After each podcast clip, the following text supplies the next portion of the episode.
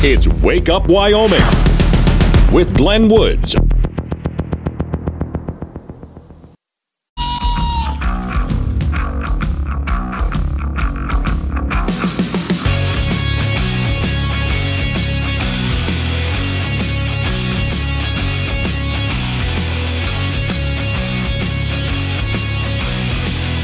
6.06. It's a Thursday, and I swear I can see the weekend from here. Going to be a busy one today.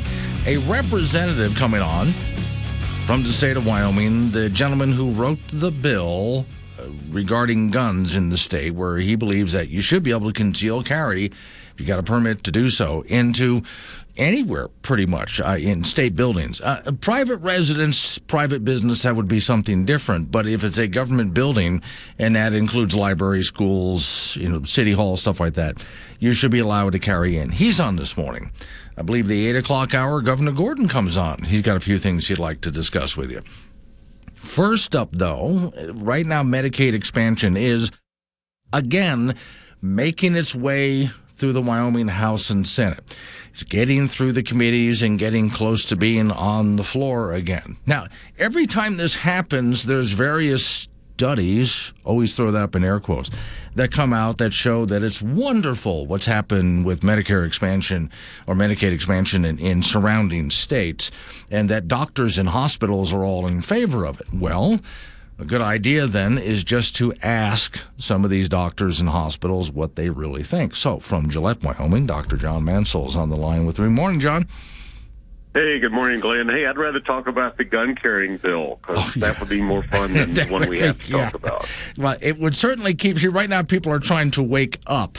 And so a Medicaid expansion discussion doesn't exactly do that. But here they come again, John. They're trying to get this passed. Well, you know, the nice thing is if Medicaid expansion was a car, they'd say it gets a thousand miles to the gallon. Oh, sure. So, I mean, Yeah. that's because they claim all the things it does, and um, the problem is is that the evidence points to the contrary. Uh, Medicaid, the the core problem with Medicaid is that it doesn't pay enough to cover the cost of the care, and most providers in the state, like myself, still see Medicaid patients because we want to take care of people and we've always considered Medicaid to be a safety net program we support. But when you make it too big, you get to a point where um, you can't cover the cost of taking care of so many people as a fraction of the people you care for. You just can't. You can't cover your own office rent, staff. You got to pay your staff. Then you have to pay malpractice. There are expenses to to uh, running a clinic and operating in healthcare. And when you get past that tipping point, what has happened across the state is that um, clinics and uh, providers have to start rationing how much they can accept simply because they go in the red if they try uh, to extend that. And the best way to look at that for facilities is to look at the homeless population in big cities. Many of those people have uh, mental illness problems, and the reason that they're on the street in many cases is because Medicaid doesn't pay enough to cover the cost of psychiatric care there are not enough facilities because it, it just doesn't cover the cost of running a psychiatric facility. And that's even mirrored in Wyoming, where they're discussing special assessments to support the psychiatric hospital in the state because Medicaid and Medicare don't pay enough to cover the cost of operating our own hospital.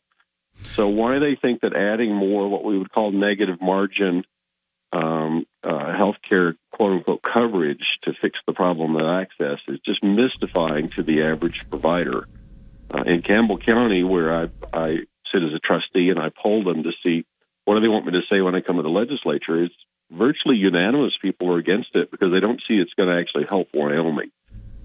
What about those who are trying to put something in the bill, like they did the past couple of years, that says if the federal government can't keep up its end of the bargain, which they haven't in other states, then Wyoming has an opt out. We'll be able to walk away.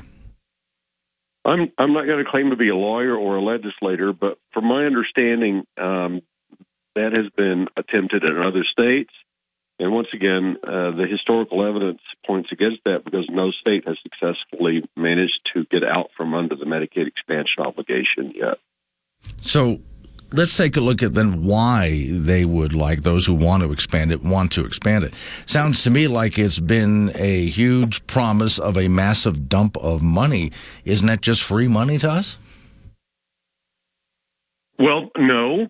Um, I don't know if you noticed in the news last week, uh, one uh, congressman in the Republican Party uh, admitted that we might be looking at defaulting on the national debt as early as June, and we're up to over $31 trillion.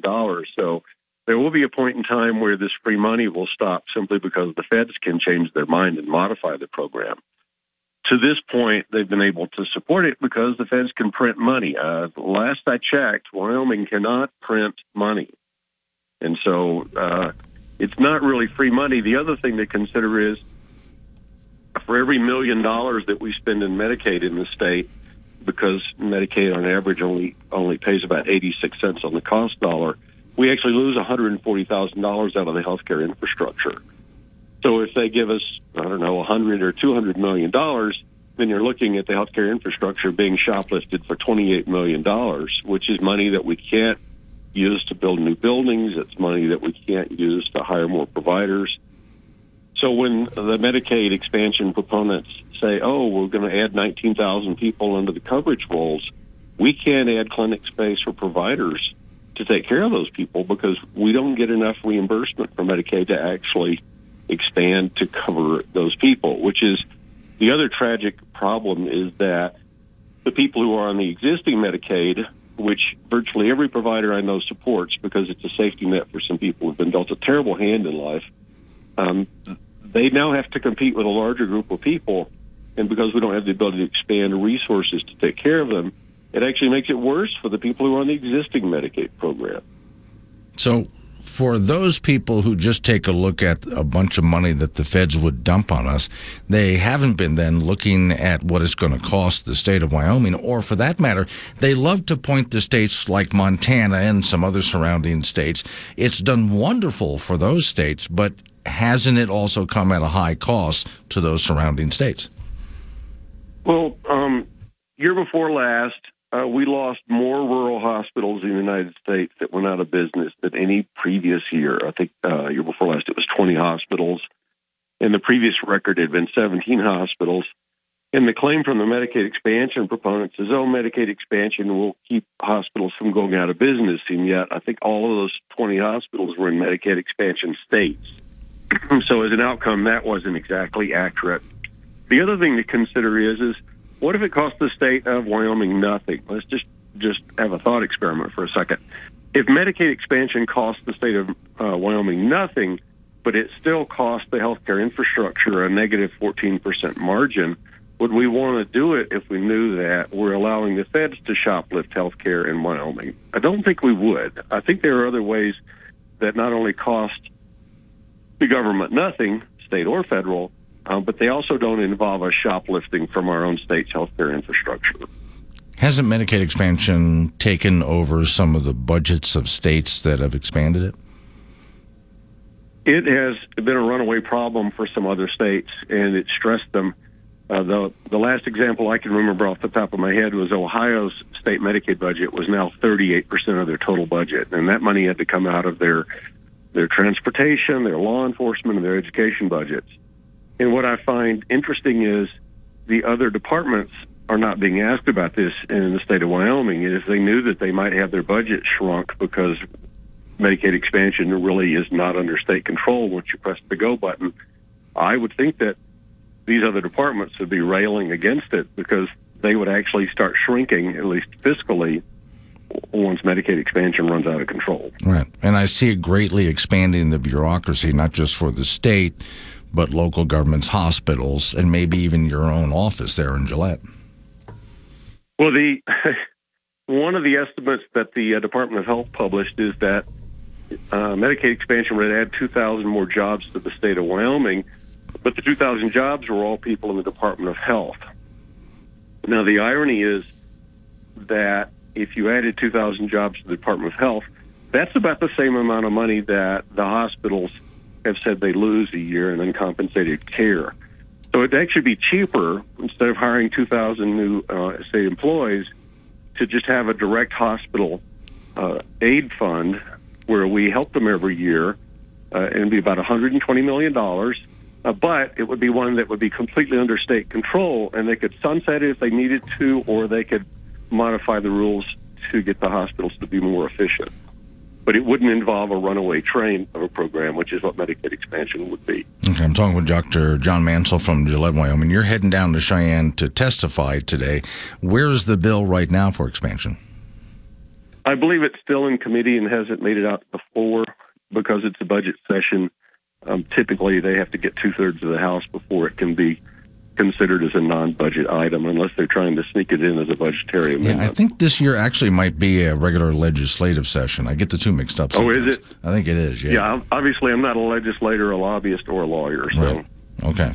So, but they're still wrapped up in committee and trying to get it out of there. Yes, sir. Okay. When are you testifying today? Uh, sometime this morning. I think that the um, legislative hearing starts at 8 a.m. Okay. All right. Give us an update on what happens. I'd like to know. People can watch that, by the way. It's really easy to watch all of these sessions. So if they want to find out what meeting that, when is that meeting? Do you know uh, where or what committee that's in front of so they can look it up? I am. Uh, I'm embarrassed to say I'm not sure the name Okay. of that committee. I don't know if it's the House Revenue Committee or if it's House Labor.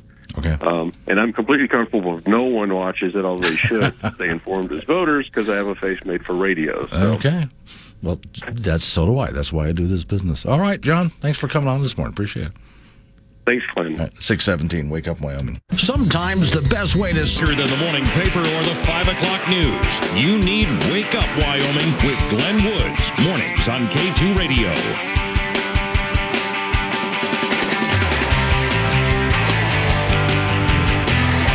Six twenty is the time. It's Wake Up Wyoming. My name is Glenn Woods. All right, so Dr. John Mansell's heading on down to Cheyenne, Wyoming, to testify against Medicaid expansion for the state of Wyoming. This has got to be like a dozen or thirteen times or something that they. This bill has been proposed for the state of Wyoming, and in each and every case, it's been shot down. But what I think the proponents of it, they they see the free money but they I don't think ever see the rest of it or the damage it's done to surrounding states that have picked up Medicaid expansion because it hasn't been good for them. So several articles have been written about it from this show and uh, Dr. Mansell's talked about that several times on this program, so he'll be testifying later this morning. But those people who want, and I've read some articles from them, peop those people who want expansion, all they see is the big dump of money. No, if somebody sh- shows up and offered you just a massive pile of money with a whole bunch of strings attached, you probably would, especially if it was tens of millions of dollars, you would probably find excuses to take the tens of millions of dollars and ignore all the strings attached and any bad consequences that might come with it because tens of millions of dollars. I think that's what they just simply don't want to see. So let's see what his testimony does uh, later on this morning 720 representative jeremy uh, haroldson sponsor of house bill 105 to repeal gun-free zones a bill that would repeal most gun-free zones for people who can legally carry concealed weapons Hold on, because I got an update on that story from the U.S. Supreme Court. Now, Governor Mark Gordon from uh, see eight to eight thirty will be on this program here. He he cannot comment on what's happening in the legislative session. That's actually a constitutional issue here in the state of Wyoming. While the House and Senate are in session, the governor needs to zip it, and so he does when the session's over and he's starting to sign bills and veto bills, now he can make comment on it. So he wants to talk about some other things, and he wants to mainly bring up what he talked about during his State of the State address, highlighting multiple fronts where he thinks Wyoming has opportunity for growth and so on. So that's what he wants to talk to you guys about. We'll pick that up at, again, 8 o'clock, for he's on for about a half hour. I 80 John Granite Canyon. Feds have no money. All the money comes from taxpayers and borrowing from China. Well, you see, there's the thing that, and that's part of what Dr. Mansell brought up. That's a, a big part of it. So the government's promising all of this money for things like Medicaid expansion. Where exactly do they get this money? We just hit our debt limit yet again. I am exhausted over the years of reporting on yet again we've hit our debt limit. Yet again, your federal government is going to raise the debt limit. Some people have even suggested let's just not have one so we can just borrow whenever we want to borrow, no limit. Do you have a credit card? It has a limit for a reason. And yet they just continue to borrow. And the, the amount of debt that we're into at this point, we're right on the cusp of not being able to afford the interest on the debt as it is. So there's no way that we, I keep hearing the word sustainable thrown around today. This is not sustainable. We cannot keep doing this. And yet, your government, and I'm blaming both parties for this, continue to find ways to spend more and more. So those who are thinking that the government's just going to hand the state of Wyoming a whole bunch of money for Medicaid expansion, and they will continue to have that money just to hand to us and all the other states. Where exactly is that supposed to come from? It doesn't exist. The debt is important to what we're able to do in the future as a nation. We just can't continue to do this. We do not have unlimited funds, and we're borrowing against future generations, which is why there's a bit that I play for you on occasion where there's a guy who goes to the bank and wants his debt limit increased so he can continue borrowing money so he can live a much larger life than he can afford. And the bank's not going to loan him the money until the bank finds out that he has a daughter. Well, he can just go ahead and dump that debt on his daughter, who is like five years old. She signs a contract with a crayon in this video, with the idea being that, oh, don't worry, dad can spend to oblivion because the daughter and maybe her kids will go ahead and have to pay that off. That's what we're doing to future generations. All of the things, those people who want a Medicaid expansion now for the state of Wyoming, they don't want to have to pay for anything now or at all for that matter. They want that debt to be dumped on their kids, their grandkids, their great grandkids. Those are the people who are going to end up paying the bill for the free stuff that we got today. Now that's a really crappy thing to do to future generations. To wouldn't you like it when you die if you have kids that the kids get some kind of an inheritance? You did well enough that you had money left over so when you died, they picked up the inheritance. Or would you rather that when you died, your kids suddenly found out that you were massively in debt and they're going to have to pay your bills. Well, thanks a lot, mom and dad. That's essentially what we're doing. Well, that not just essentially, that is what we're doing here in America and in many states. And it's not just our politicians, but even a lot of people that I talk to, both on the Democrat and Republican end, who continue to talk about borrowing money and getting free money from the government. You're talking about saddling future generations with massive debt. When we're gone, they're going to have this huge bill to pay. And the nice, comfortable life that you enjoyed, they're not going to be able to enjoy any such lifestyle at all. Their life is really going to be crappy because of the debt that we saddled them with. Now, that is what's happening right now. In fact, right now, as I'm talking about this, your Congress is getting together and trying to figure out what to do with the debt limit. And the Democrat, again, I blame both parties for the debt, but the Democrats are even upset that the Republicans are more than happy to sign on to raising the debt limit, providing actual cuts are made, not the fake cuts that Biden says, oh, I cut the budget by over a trillion dollars. Flat out a delusional lie. Actual, real, live cuts made. And then the Republicans say they'll go ahead and sign the debt increase. Now, I'm still not in favor of signing the debt increase no matter what.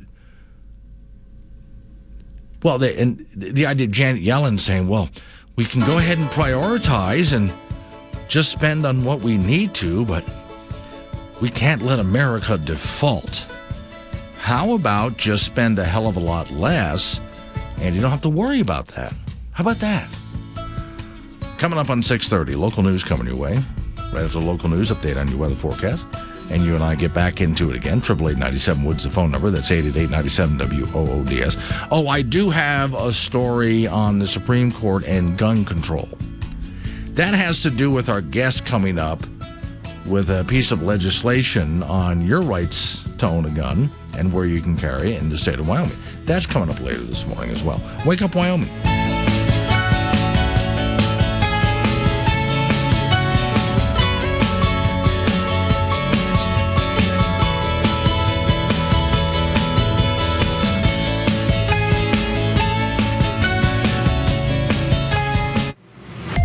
Morning. fractions Coffee, between President Joe Biden and House. Republicans Wake up, raising Wyoming, alarms about where Glenn the U.S. Woods can K2 sidestep a potential economic crisis. Now, remember, the potential economic crisis was created by your government. So it's not somebody else's fault here other than the, the people that we've elected. And again, both parties and the bureaucrats, we can't afford to be doing what we're doing. That's why you hear me speaking out against things like Medicaid expansion, grant money that comes from the federal government. We don't have that money. Putting in charging stations all over the country for electric vehicles. We don't have the money. Yet they just keep finding new ways to spend it. Treasury Department projects the federal government will be on uh, sometime this afternoon reach its legal borrowing capacity. You sitting down? You got a cup of coffee in your hand? Put it down for a moment. Hang on to something. Federal government's legal borrowing capacity of $38.381 trillion. Yeah, that's its borrowing capacity. 38.381 trillion. An artificially imposed cap that lawmakers have increased roughly 80 times since 1960. Every time we hit the debt limit, they just raise it. Markets for remaining calm as the government can temporarily rely on accounting tweaks to stay open, meaning that any threats to the economy are several months away. Even many worrying analysts assume there's going to be some kind of a deal. Story says, but this particular moment seems to be fraught then uh, as past brushes with the debt limit because of a broad difference between Biden and Speaker McCarthy. Those differences, the risk that the government could default on its obligations for political reasons, a problem that could rattle financial markets. Hang on. This is what I meant by this is AP News. Watch out. Well, we could end up defaulting for political reasons. No, not for political reasons. Because your government, what McCarthy's talking about is your government, your House and Senate, and your president can't seem to figure out how to spend less money, how to cut the budget. That's not political reasons. It's just a matter of spend less. That's why. Of course, AP News would get it wrong.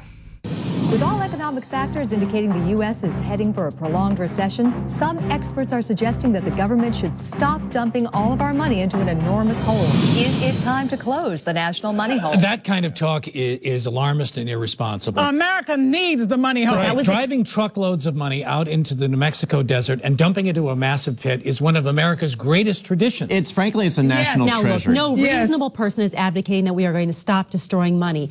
But the American people earn that money. They have the right to decide how it should be destroyed. Okay, Well, so I- you are in favor of personal money holes? Yes, people should be able to dump money into a hole in their backyard or flush it down the toilet. Let the free market decide the most efficient way of destroying My money. My father worked two jobs so he'd have money to put in the money hole, oh. and he never Now, complained. you can't is the key depend on private money holes to destroy that money. Duncan's right. I mean, some of this money could blow away. Yes. Some of it may not be correctly buried. I mean, there's too many variables. That's why the government pours gasoline into the money hole and lights it on fire to make sure all the money is destroyed. I It's just love the money fire. It's just like they say, you have to throw money in a hole and set it on fire to make money. Okay, but find the cheapest way to destroy that money, like shredding it up and feeding it to hogs. Tell that to the You're adding digger who's worked the every- graveyard shift for 20 years. Digging the hole is all he knows. The sheer number of shovelers that it takes to maintain But that if hole. we're talking about closing holes, I mean, what about the soldier hole? How about how about the energy hole? I mean, I can't believe that closing the money hole is even on the table. Don't close Why are the you money pushing hole. this pro hole agenda? Is the money hole lobby paying you? I resent that accusation. I do not take money from special interests. And if I did, I would throw it right in the hole because I am a patriot. If you love America, you throw money in its hole. What exactly happens to members of Congress from any party once they get into government? Suddenly they have a spending addiction. So what's the matter, Senator? Flushing all that taxpayer money down the toilet, clogging up the drain again? And how? And nothing works when the money don't flow. And I bet flushing all that Chinese money really clogs the pipes. Oh, with interest. Yeah, Chinese money's the worst. Well, Senator, to keep that money flowing, why not try this new pipe cleaner? It's called Debt Bomb. Debt bomb? Yes, Debt Bomb, Senator. With all the pressure building up in the pipes from all that money you're flushing down the toilet, well, there's just simply no flow. You need something to clear the clog. But don't worry, the pressure will eventually build up that you can just shove Debt Bomb into the toilet and everything blows sky high. Oh,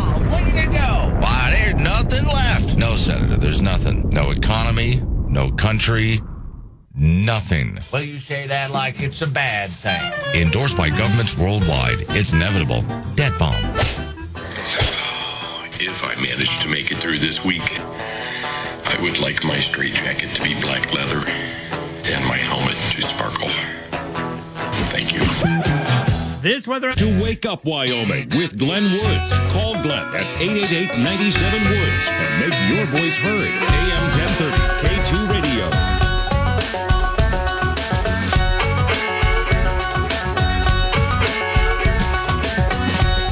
649 is the time. It's Wake Up Wyoming. Off we go to the icebox for Frank Andino, who's waiting by. Frank, over the years, I've lived in a few different places, and I can tell you right now, if you were to, let's say, blindfold me and drop me in the Everglades, I could tell you that I was in the Everglades because it has a certain smell to it, right? I mean, well, anywhere you go has a certain aroma to it. Does right? it smell like kelp or anything? Uh, no, no. But no. Uh, uh, farting alligators. But anyway, Okay. then if you drop me in North Carolina up at the family cabin, I know what the cabin smells like. I know what the woods around. I could it tell. smells you. like pine. It certainly does. In fact, one person told me that going to the cabin, they, they feel like they're in the bottle of Pine Sol. Yeah. but there's many different varieties of trees and flowers up here. There's a story by our friend Drew down the hallway. Uh, people say Wyoming has a certain smell to it. By Midwest, it has a smell to it. It's Yeah. sulfur. Oh, is that what that is? Yeah. Is that because we're in hell? Is that what you're saying? Thermopolis has a smell to it. It's sulfur. So if I were to just blindfold you and drop you in Wyoming, could you say then, oh, I know where I am, I'm in Wyoming, or where in Wyoming you were? Well, depending on the wind, you know. Yeah. I mean, I could be if the wind's blowing, I could be smelling something that's 40 miles away. Uh, that's true. if I smell True, it at all. yeah. You Yeah. know, I would say in some places yes, but the majority no. Okay. Now, if if you were to close your eyes Mm-hmm. and the wind blows and you're in a bunch of trees, then you'll know that you're in a bunch of trees. Okay. Because the, that wind, you, you can hear it yeah. coming. There is a certain aroma in the springtime around here. Uh, because there's a lot of flowers and stuff like that that has a certain smell to it. And I will say that this building and the people in it have a certain smell to it. But Frank, I like the people here, so I'd rather not get into that. Okay? No, no, let, let- yeah, let's pass on that. High school basketball, our latest WyoPreps poll is out. In 4A girls, Cody remains number one, Cheyenne East two, Laramie three, Campbell County four, Cheyenne Central five. In 3A girls, Douglas remains number one, followed by Buffalo, Mountain View, Newcastle, and Lyman. In 2A, Wyoming Indian remains number one, followed by Rocky Mountain, Tongue River, Kemmerer, and Lingle. And in 1A girls, Southeast one, Burlington two, Upton three, Cokeville four, and Riverside five. In 4A boys, Cheyenne East is still number one, Cheyenne Central second, Riverton third, Star Valley fourth, and Thunder Basin fifth. Douglas remains number one in 3A, followed by Worland, Lander, Powell, and Lyman. Tongue River remains number one in 2A, Pine Bluffs two, uh, Bighorn three, Wind River four, and Greybull five. And in 1A, Saratoga is still number one, followed by Burlington, Southeast, Cokeville, and Little Snake River. High school basketball tonight, Laramie will be at Cheyenne East, and boys and girls play at 6 and 7.30. Cheyenne South will play Cheyenne Central, and boys and girls play at the Storey Gym at 6 and 7.30. Kaycee will be at Midwest, and boys and girls play at 1A basketball at 5.30 and 7. Women's college basketball, the Wyoming Cowgirls have a big game tonight. They'll take on UNLV. The Rebels are 17 and 2 overall, 7 and 0 in Mountain West Conference play, and beat Wyoming 73-67 back on December 29th. That's UW's only conference loss with five wins. And the Cowgirls are 12 12 and 5 overall. That's a 6:30 start from the Arena Auditorium at Laramie tonight. In the National Football League playoffs coming up this weekend, the big game from Wyoming's point of view will be former Wyoming Cowboy teammates Logan Wilson and Josh Allen meeting up as Cincinnati will travel to Buffalo. Allen is having a solid season with the Bills at that quarterback spot, even though he had some iffy moments in their win over Miami last week in the playoffs. Logan Wilson has been solid at the linebacker spot for the Bengals and made a huge play in their win over Baltimore last week. In the fourth quarter, the Ravens were on the two yard line, and quarterback Tyler Huntley was trying to sneak it into the end zone only to have the ball punched away out uh, by Wilson and then returned for a touchdown by Sam Hubbard. It was an unreal play, and Wilson says, you know what? Um, that's what we do. This was a tough, resilient defense. We never we bend, but we don't break. Um, that's kind of our mentality, and um, guys play with a very high effort. I mean, if, if Jesse doesn't make that play before the, I make the, the goal line stop, you know, he's he, they score, and then that's not even in the in the in the book. So um, that's just what we pride ourselves on. Cincinnati's 13 and 4. Buffalo is 14 and 3. That's a 1 p.m. start on Sunday. The Bills are five point favorites in the game. That's in sports. So, okay, I like this one. Mark, who's outside of Casper, he writes God-forsaken hill just outside of Casper. Smell of Wyoming, easy. Burning semi brakes. Raw sweet crude oil and sagebrush. I would go with that. Yeah. I'd say that's pretty good. Yeah, they got the brakes. It, it has that distinct um, yeah aroma. It really does, yeah. And there are various petroleum products smells around the state oh, of Wyoming. Well, of course, yeah. Yes, all right, yes. thank you, Frank. Coming up on some local business that we have to take care of. Oh, we're going to get into the gun control uh, debate just a, a moment because the Supreme Court has made a decision that you're going to like involving guns. And then coming up at about 720, a representative here in the state of Wyoming has a repeal gun-free zone bill that he's pushing. He'll be on the air with us for a little while to talk about that. Let's wake up Wyoming.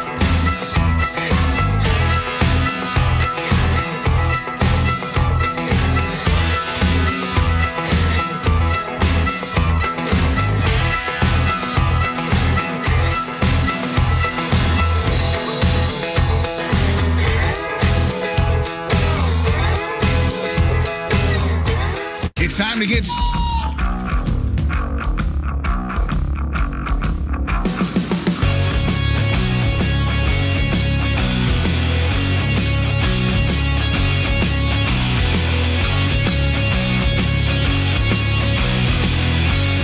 Seven oh six the time. It's Wake Up Wyoming. My name is Glenn Woods. Thanks for joining me. It is a Thursday. I swear I can see the weekend from here.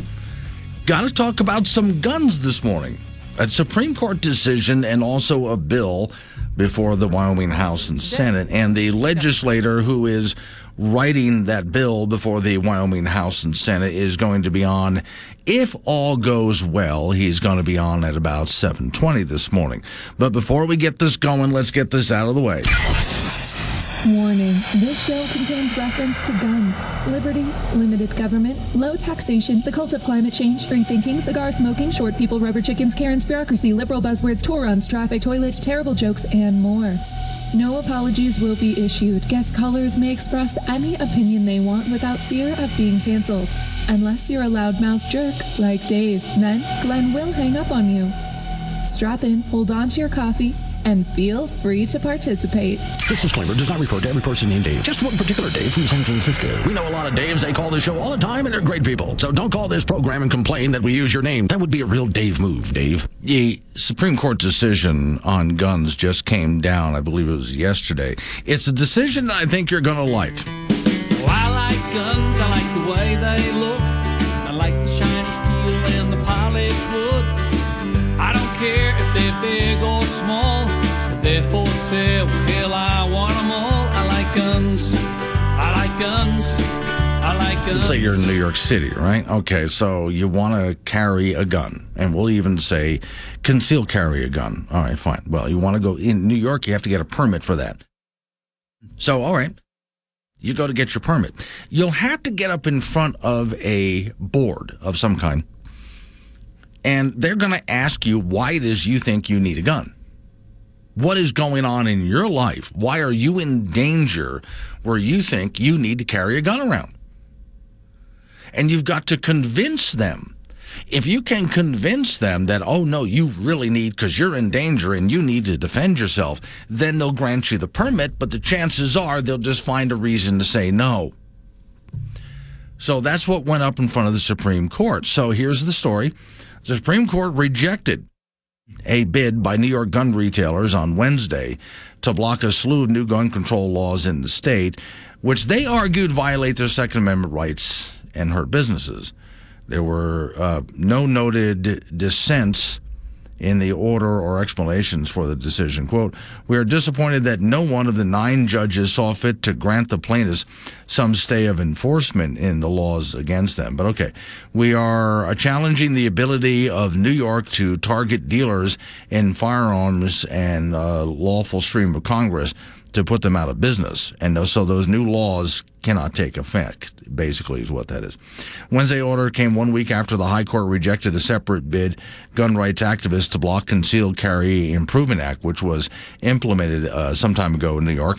New York lawmakers passed the bill after the Supreme Court struck down the state's prior concealed carry law in 2022 by the New York uh, State Rifle and Pistol Association. Justice Clarence Thomas wrote an opinion for the court the Second and Fourteenth Amendment protect an individual's right to carry a handgun for self defense outside the home.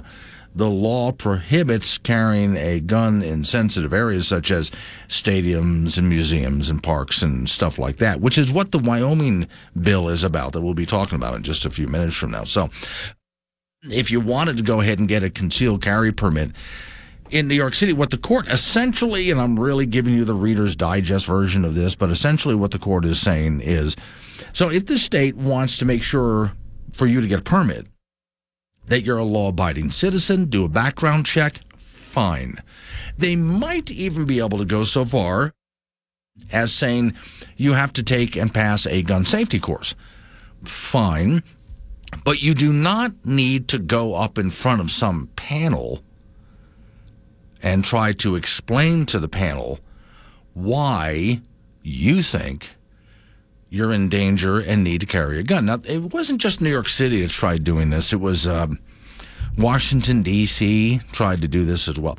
New York is one of those places that continues and continues to try to pass really restrictive gun control laws to, if they could if they and they did at one point New York just made guns in the city illegal. Now, that didn't stop anything. Much like when you look at Chicago, places like that, they've tried making owning a gun illegal, and it didn't stop anything. The murder rate by gun just continued. In fact, places like New York and Chicago and D.C., the gun being used as a tool for murder actually happens quite often more than any other place in the country in those places. So laws to ban the guns haven't worked at all anyway. And the uh, the citizen, you as a, a law abiding citizen, to have the right to defend yourself, well, of course you should have the right to defend yourself, not even just in your home. But outside of your home as well. And the outside of your home came from a Chicago case. There was a gentleman who had a gun in his home and there were some people trying to break in essentially. To deal with them, he had to step outside. And he was brought up on charges because, nope, you're only allowed to have the gun in your home. And the court said, no. If he needs to step outside to deal with this, he can.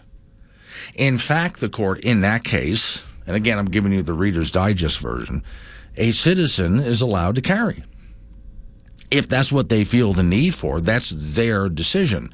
And they're allowed to do so as long as they're law abiding citizens. We don't have to be victims here. And you know, of course, you know, the criminals aren't listening to the law. So you might make a law where the law abiding citizen will obey the law and not carry the gun, but the criminal doesn't care what the law is. He's going to carry the gun. Now, here in the state of Wyoming, we'll have on in just a few minutes here Representative Jeremy Haroldson, sponsor of House Bill 105 to repeal gun free zones, a bill that would repeal most gun free zones for people who can legally carry concealed weapons. That's been in the legislative session. Okay, so the gun free zones, the idea is you could carry a gun if you're a, you have a concealed carry permit, and I'll clarify that with him. He's the guy who wrote the bill. Uh, then you're a law abiding citizen. You've done everything you need to do here.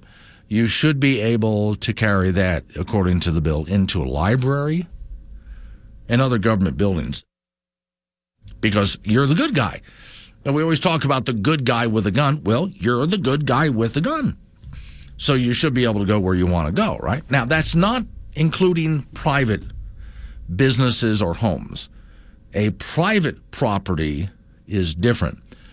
So if somebody is opposed to guns for whatever reason and doesn't want guns on their property, they're allowed to say, I don't want that here. This is a gun free zone.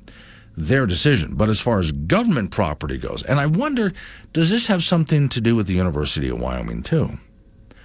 I'll ask the representative that because I know we had a problem a while ago when laws were set up for the state of Wyoming as far as you know uh, the citizens' ability to carry what they wanted to carry where they wanted to carry it, and all of a sudden the University of Wyoming came up with its own rules. Now that was challenged and went all the way to the Wyoming Supreme Court.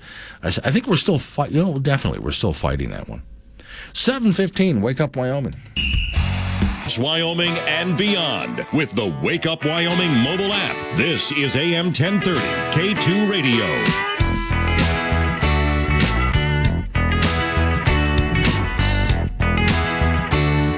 720 is the time. It's Wake Up Wyoming. On the phone with me right now, Representative Gerald Haroldson uh, to talk about his gun bill. Morning. Where are you from in the state of Wyoming? Who do you represent? So I represent House District Number Four. It's Platte County in the northern part of Laramie County. Okay.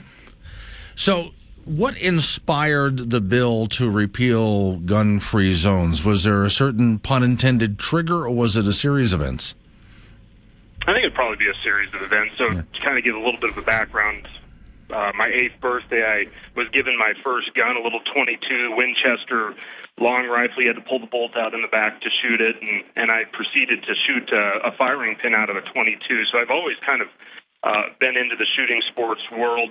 21, I, I didn't go out and drink. I went out and got my concealed carry permit because that was my idea of uh, what 2021 21 offered me. And so uh, I've concealed my my entire adult life. And one of the things that I've always been frustrated at is it's my right to bear arms, but there's places they tell me I can do it. And and so uh, obviously private private entities, private individuals and their businesses, that's one thing.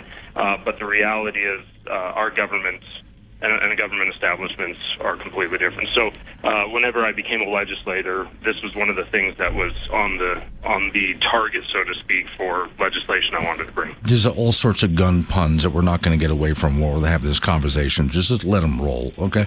So let's take a look okay. at also the incident at the University of Wyoming a while ago. Does that have something to do with this? Because it seemed like UW made its own rules when it came to guns.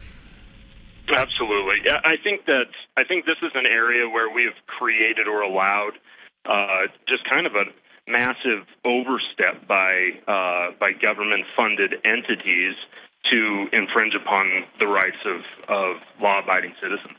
Okay, so let's take i'm going to play devil's advocate with you here let's take a look at some of the concerns that people will have so Yep. You're having a government meeting there at the state capitol, which is, I was told the first day I was there, the people's building. I had asked, can I go here? Can I go there? It's your building. You're a citizen of Wyoming. Go wherever you want to go. Talk to whoever you want to talk to. Absolutely. What if somebody was just really upset with you, Jeremy, and decided to just come up behind you right there because they knew you were at the capitol? Would that concern you? Because you're talking politics here. That's pretty volatile. It is. Things you need to realize is gun free zones don't ever keep um, criminals honest. I mean, a criminal's a criminal. If they're going to do something uh, nefarious, if they're going to do something that's that's wrong, they're going to do that despite the, the rule. Uh, so saying gun free zone doesn't mean that someone that's incredibly upset with me is going to go, oh, man, I really want to go and, and do something um, that's that's going to be vindictive towards uh, Representative Haroldson, but I can't because it's a gun-free zone. They're going to bring a gun in. They don't care. The truth of the matter is the only thing that a gun-free zone truly does is keep me, an honest, law-abiding citizen, from being able to protect myself. Right away, though, you bring the kids into it, and that makes people really nervous. So, devil's advocate again. Would you be yep. saying that someone can walk into a school carrying? Uh, absolutely, absolutely. The the truth is, is a, a school that uh, has well trained uh, and armed civilians in it are going is going to be the safest school in the state. Okay. Now, Uh, obviously, go ahead. Yeah. no. I think that I think that I, used a term and they're well trained. I think there has to be a training element in this as well. There you go. So that would be the next part of this. Does your bill say, in order to get this, uh, walk into a school, walk into a library, wherever it might be, that they have to have a concealed carry permit and go through training? So if you actually look at the um, the bill on line two, it says exemptions uh, for states issue concealed carry permits, and under there it says that a person lawfully carrying concealed weapon in Wyoming under statute six eight one zero four may carry a concealed weapon in the following places, and then it goes through. So it's uh, it is a situation where a concealed carry is is something that um, would be for those areas. Yes. Okay. And so, in order to get that permit, they have to go through background checks and so on to make sure this is a law abiding Sure. citizen. Yeah, yeah. Make sure they are. And and again, I mean, I'm going to go back. I'll play the devil's advocate on the other side Okay. of it and say, where at this point, um, bad people will be bad people, and laws never stop bad people from being bad people. And so, right now, uh, in the state of Wyoming, someone could carry a gun into a school, uh, even though it's illegal. And really, what that translates out to is the only person in the in the school with a gun is someone that's uh, meaning harm. And so, this would put guns into the school in the hands of people that mean good. And and the safest place is the place with a gun, as long as it's in the hands of the law-abiding citizen. Where is your bill right now? Is it still in committee or are you heading toward the floor? It's actually still in the speaker's desk. It needs to be brought out. Oh, he hasn't even brought this. So, this is one of those things where you need to get the word out or the whole thing might just time out on you. Exactly. That I would love anyone's help in getting the word out.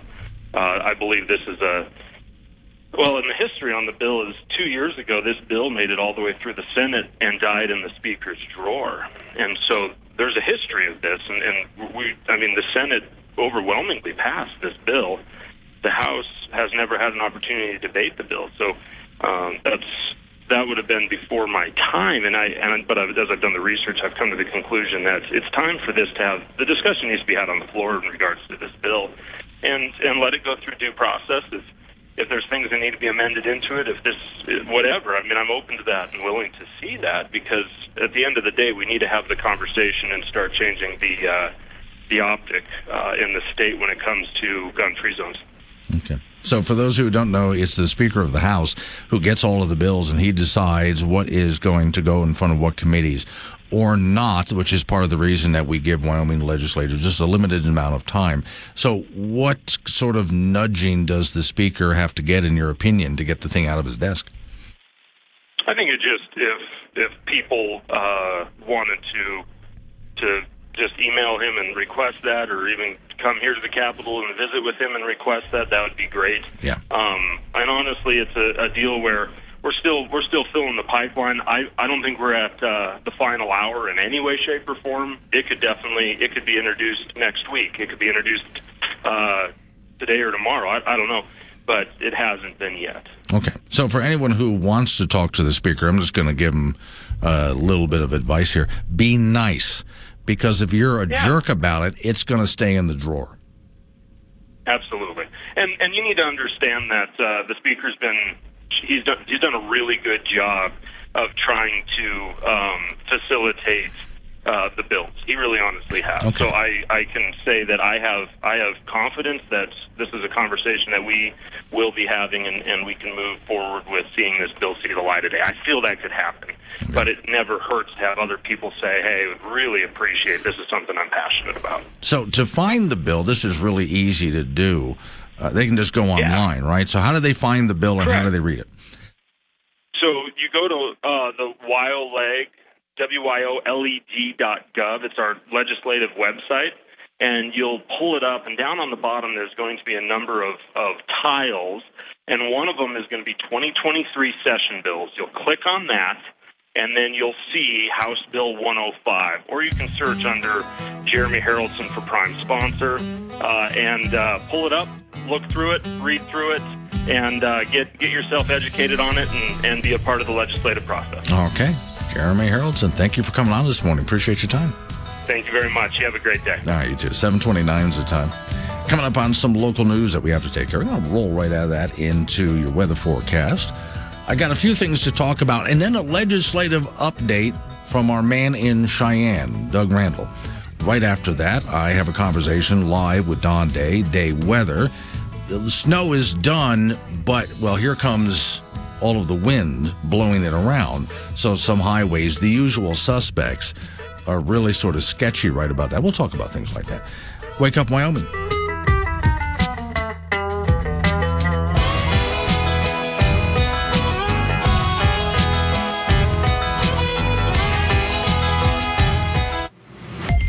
Wake Up Wyoming mobile app to hold them all. Free download from AM 1030 K2 Radio. Seven thirty-six the time. Wake up, Wyoming. So, uh, sorry, Rihanna. I saw your note kind of late. I was also running out of time. Wouldn't have been able to get it in anyway. So the gentleman I just had on was Representative Jeremy Haroldson. He's sponsor of the bill HB 105 to repeal gun-free zones in the state of Wyoming in public places, and that includes schools and libraries and city hall and you know things like. If you have a concealed carry permit, you're allowed to go ahead and carry it. So when talking about schools, Rianne asked so ask him about teachers carrying. So far, I don't think that's part of the bill, but that would be an interesting part to discuss because so far that has been up to the school district. Like for example, in Campbell County, they were discussing specifically at a school in Gillette whether they wanted teachers to carry in class. And I think the agreement they came up with is if the teachers go through a course, so that way they tactically know what to do. It's not just some teacher carrying something, and should there be a problem, he doesn't really have a solution other than he has a gun. Tactically, exactly how do you defend your school? That would be a course that they would go through. Now, I would like to go back at some point and find out exactly what did Campbell County work out, because that's something that they were discussing and working out at the time. And then there were other school districts in Wyoming. Oh, we don't have gun teachers with the guns in the school. One way or another, though, you got to defend your kids. You can't have nothing there. We've seen what happens when schools have nothing there, or just one basically security guard there to do the whole thing. Doesn't work out real well. So okay, Governor Mark Gordon. We've had to change the schedule just a little bit. He was going to come on between eight and eight thirty. Now I'm just going to have him for about ten minutes. He wanted to talk about. He cannot comment on things regarding what the state legislative body is doing right now. The Constitution of Wyoming prevents him from doing that. He can only comment after the legislative session is over and he's then signing and vetoing bills. Then he can start making statements. But he did give a state of the state address and he has a vision for the state of Wyoming, which he wanted to talk to you guys about. And I said, of course, you can come on the program and talk about that. So if all goes well, 820 now is when the governor will come on and talk to us for a few minutes. Meantime, our man in Cheyenne, Doug Randall, with a legislative update. This Wyoming mobile app. Listen anywhere and chat live with Glenn during the show on AM 1030 K2 Radio.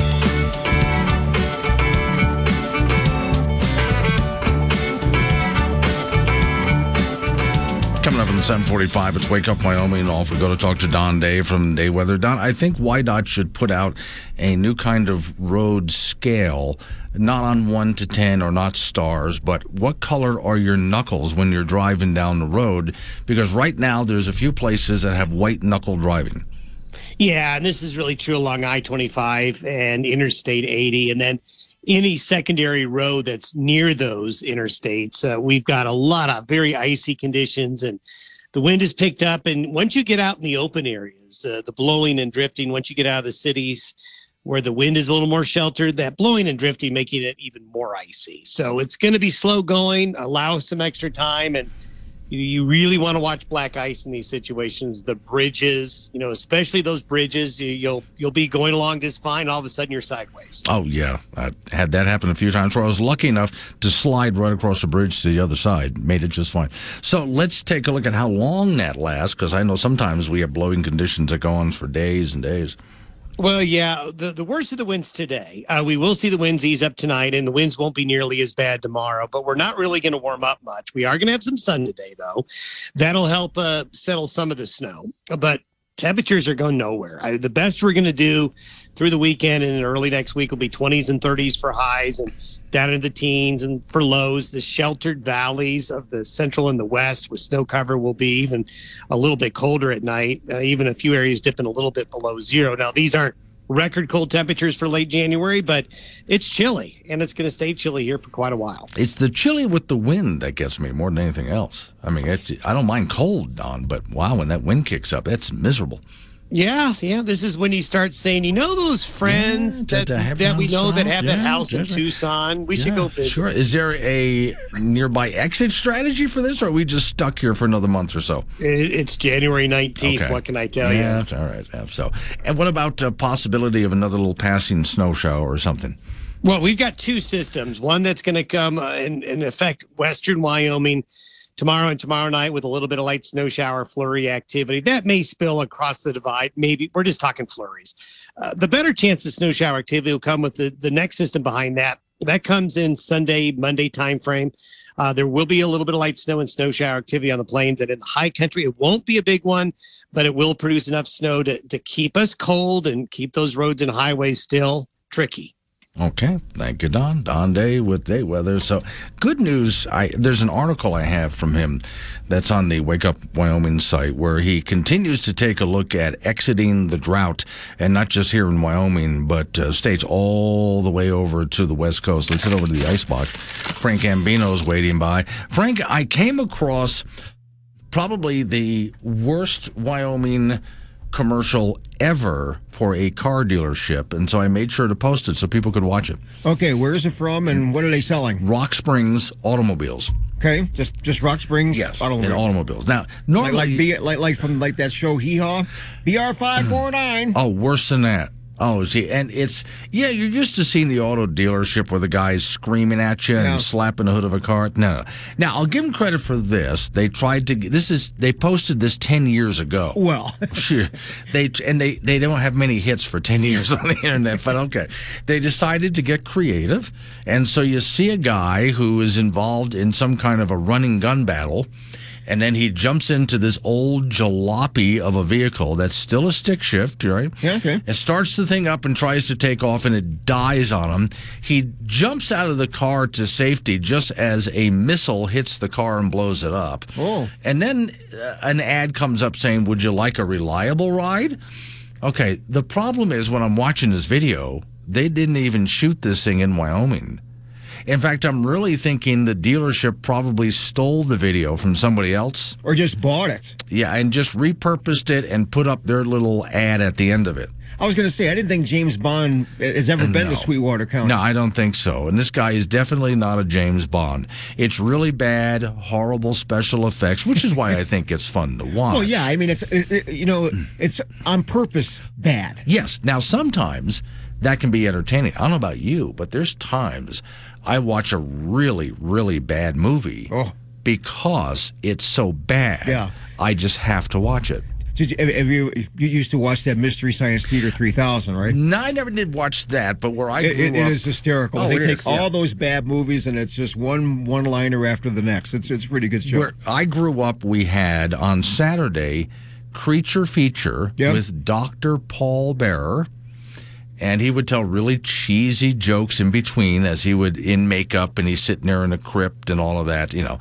And every movie that they did, which was a horror movie, they made sure it was a horror movie that the copyright had died out on it a long time ago. It was that bad. and so you're talking like old black and oh, white Oh, yeah. drive-in movie theater kind, you know. The show was incredibly popular because it was so hysterically bad. Not just Dr. Paul Bearer, but every single movie that they showed was just the worst possible. bad, movie. yeah. Isn't that the fun of it, though? Yeah, that that's exactly what that Mystery Science Yeah. Theater did. It- it- over and, And over, over and over again. I, and I thought, how many bad movies can they find? Now, have you ever watched a movie where Hollywood did a spoof of bad movies? One of my favorite ones, Mars Attacks. I've heard of it, but I'm not. Oh, you should watch Mars Attacks. It has all sorts of big time Hollywood stars and effects and all of that. But they were trying to make a really bad movie to spoof bad Hollywood movies. Gotcha. Watch it. It's Alrighty. High school basketball, our latest WyoPreps.com poll is out in 4A girls. Cody remains number one, Cheyenne East 2, Laramie 3, Campbell County 4, and Cheyenne Central 5. And 3A girls, Douglas remains number one, followed by Buffalo, Mountain View, Newcastle, and Lyman. In 2A, Wyoming Indian remains on top of the mountain, followed by Rocky Mountain, Tongue River, and Lingle. And at 1A, girls, Southeast 1, Burlington 2, Upton 3, Cokeville 4, and Riverside 5. In 4A, boys, Cheyenne East still number 1, Cheyenne Central 2nd, Riverton 3rd, Star Valley 4th, and Thunder Basin 5th. Douglas remains number 1 in 3A, followed by Worland, Lander, Powell, and Lyman. Tongue River remains number 1 in 2A, Pine Bluffs 2, Bighorn 3, Wind River 4, Greybull 5. And in 1A, Saratoga still number 1, followed by Burlington, Southeast, Cokeville, and Little Snake River. High school basketball tonight, Laramie will be at Cheyenne East and boys and girls play at 6 and 7.30. Cheyenne South will play Cheyenne Central and boys and girls play at the Storey Gym at 6 and 7.30. Kaycee will be at Midwest and boys and girls play tonight at 5.30 and 7. Women's college basketball, the Wyoming Cowgirls with a big game tonight. They'll take on UNLV and Laramie. The Rebels are 17 and 2 overall, 7 and 0 in Mountain West Conference play and beat Wyoming um, 73-67 back on December the 29th. That's UW's only conference loss with five wins and, UW with an overall record of 12 and 5. That is a 6:30 start from the Arena Auditorium in Laramie tonight. In the National Football League playoffs coming up this weekend, the big game from Wyoming's point of view will be former Wyoming Cowboy teammates Logan Wilson and Josh Allen.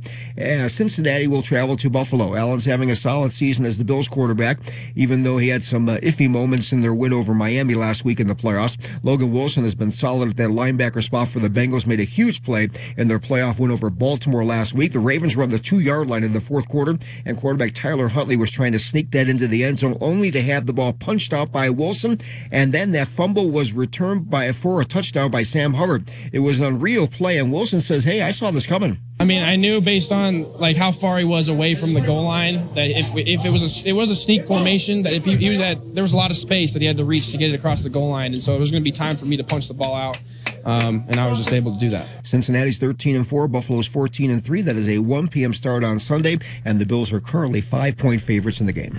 You're saying that Logan and Josh meet tonight? Sunday. Sunday. Oh, Sunday. Okay. Sunday, Sunday, Sunday, Sunday, A- Sunday. Any, any predictions for the game? You know, no. I'm Okay, not even. good. I'm not even Not going to go even there. gonna try. I'm going to Wow. watch the game Yes. and see who prevails. Okay. Now, will you be in that sense? And it's it's okay if you are judgmental on these two guys to see who's performing better. Well, yeah, yeah. Everybody's. crit- Yeah, Got to critique them a little Yeah. bit. Yeah, okay.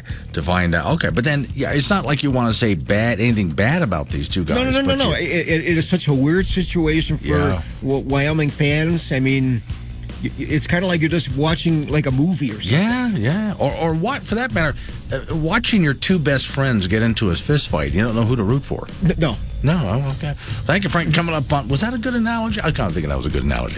All right, coming up on some local business that we have to take care of. We're going to roll into news time after that national, local update on the weather forecast. And then you and I get back into it. Governor's on with us. Now it's supposed to be about 820 this morning. Wake up, Wyoming.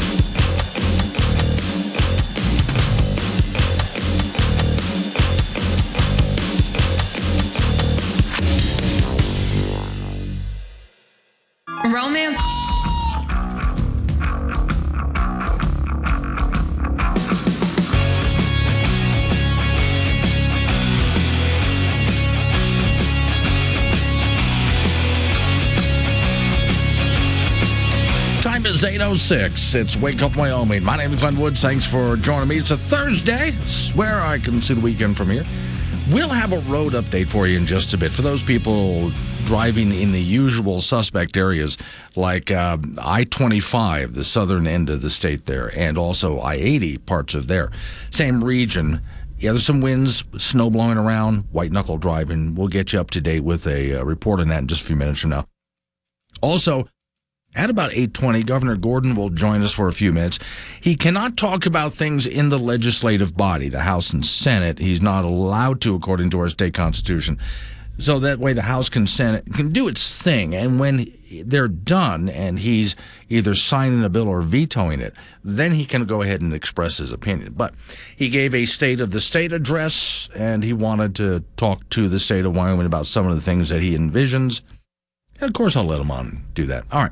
Ladies and gentlemen, Al Gore had a meltdown. Kind of like personal global warming for him. He had a meltdown. Here's the only hit song he thought he ever had. You're driving a big car. I come on your radio. I say the end's close. You just say no. I say it's global warming, but you call me a liar. But this planet's let's go to Switzerland, Davos to be precise, where they're having an economic summit. And I've watched little bits and pieces of it. And of course, most of it has to do with, well, we've got to reach uh, zero emissions and oh, you know, many other things that would destroy the economy and make things a whole lot worse for the planet and the people on the planet. I mean, it's really painful to watch all of this, but that's mostly what they're talking about. By the way, the people who arrived at this thing in Davos, boy, there were thousands of flights in on corporate jets. One of those corporate jets flew for about 17 minutes to get to this meeting. Yeah, they, they could have just driven there, but no, no, no, no. Take a Tesla. Somebody, no, no, no, no, no. They got to take a corporate jet. So you can imagine what the carbon footprint on this is. All right, well, here we have Al Gore at this meeting, and he has reached the point of desperation.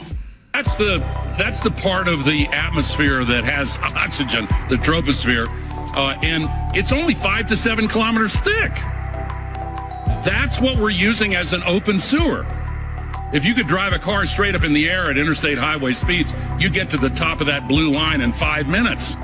And all the greenhouse gas pollution would be below you. We're still putting 162 million tons into it every single day. And the accumulated amount is now trapping as much extra heat as would be released by 600,000 Hiroshima class atomic bombs exploding every single day on the Earth. That's what's boiling the oceans, creating these atmospheric rivers and the rain bombs and sucking the moisture out of the land and creating the droughts and melting the ice and raising the sea level and causing these waves of climate refugees predicted to reach 1 billion in this century. Look at the xenophobia and political authoritarian trends that have come from just a few million refugees. What about a billion? We would lose our capacity for self governance on this world. We have to act. What the hell? So, um, what's funny there, we would lose our capacity for self governance. The, the people who want to fix all of that want to fix it by ending self governance. That that's first off the funny part. Next thing is, as I listed all of the things in my head that he was talking about that are happening, and they're not happening. Uh, I've looked at time and time again at the claims, but this is you know boiling the oceans. Show me where the oceans are boiling. Rising sea levels. I grew up on an island, and the island is just fine. It's not. It's not underwater. In fact, the Maldive Islands were supposed to be underwater decades ago, and they're not. He, Al Gore is also the same guy who said that eh, this is a few years ago, that by now in the summertime, the North Pole is not supposed to have any ice. Yet it does.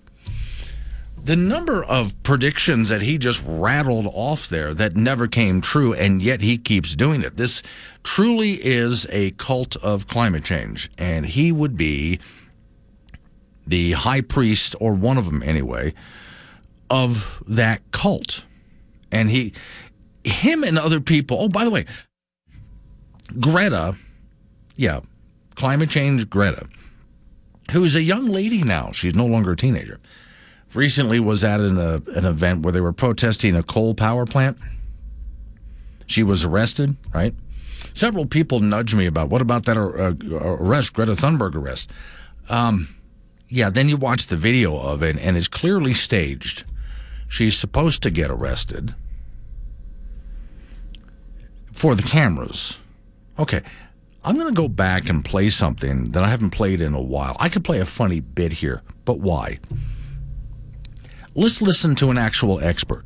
For years, a Google search for average Earth temperature would bring up a featured snippet. Quote, Since the dawn of agriculture 11,000 years ago, civilization has enjoyed a relatively stable climate. Finally, Google removed it after I complained. I complained because it's utterly untrue. Claims that our climate has been relatively stable since the last ice age 10,000 years ago have appeared multiple times in the New York Times, the Boston Globe, the Orlando Sentinel, the Seattle Times, Mashable.com, and numerous times in congressional testimony. Those claims are wrong. The climate has changed dramatically, repeatedly throughout human history. The Sahara's Lake Megachad was the largest freshwater lake in the world. It dried up, and Saharan dust fertilized South America, creating the Great Rainforest. A drought in Mesopotamia around 3900 BC forced mass migration to the Nile Valley, leading to the first great Western civilization in Egypt. Between the 8th and 11th centuries, a series of multi year droughts collapsed the Mayan civilization in Mexico. Around the end of the 10th century, northern sea ice melted, allowing the Vikings to create an empire that included a colony in North America. By the 15th century, the sea ice returned and forests retreated, creating a shortage of the wood that was needed to build ships. So much for the Viking Empire. There were vineyards in northern England, and cereal grains were harvested on European farms more than 1,000 feet above sea level. By the 1300s, that changed. In Iceland, the diet switched from grain to fish.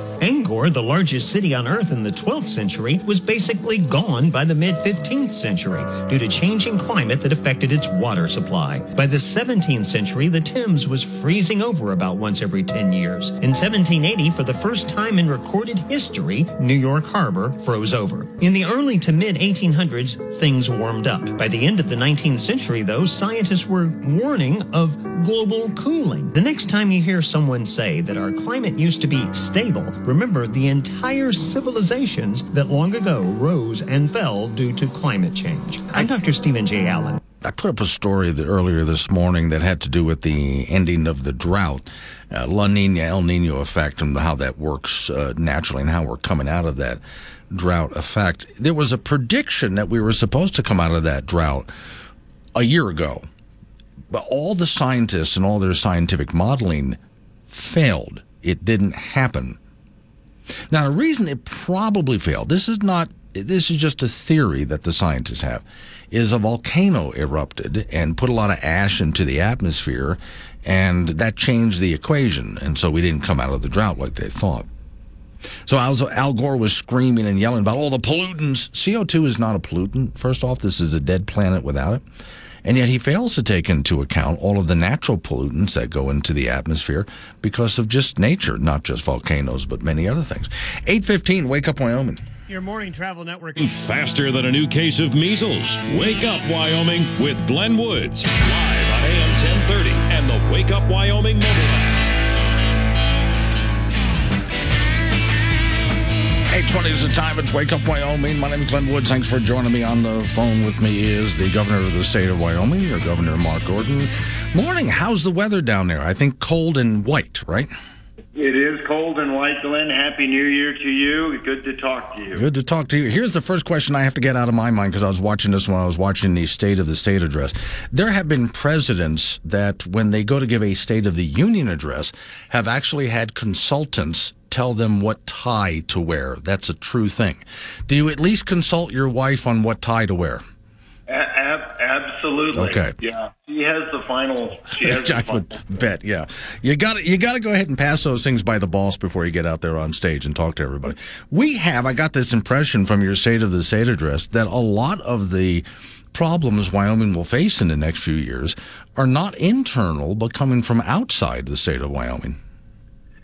Glenn, that's uh, absolutely correct. You know, Wyoming really does have a, a lock on its future. One of the messages that I brought forward was the fact that our diversification of our economy has grown uh, really across all sectors, uh, and and that's exciting. The the problem we have is that we're being held back by a federal government that is not allowing us to lease our minerals, uh, by a, a, Biden administration that is uh, you know trying to focus on uh, getting us off fossil fuels, uh, even though this means that we can't provide electricity to to uh, people on a reliable and dispatchable basis.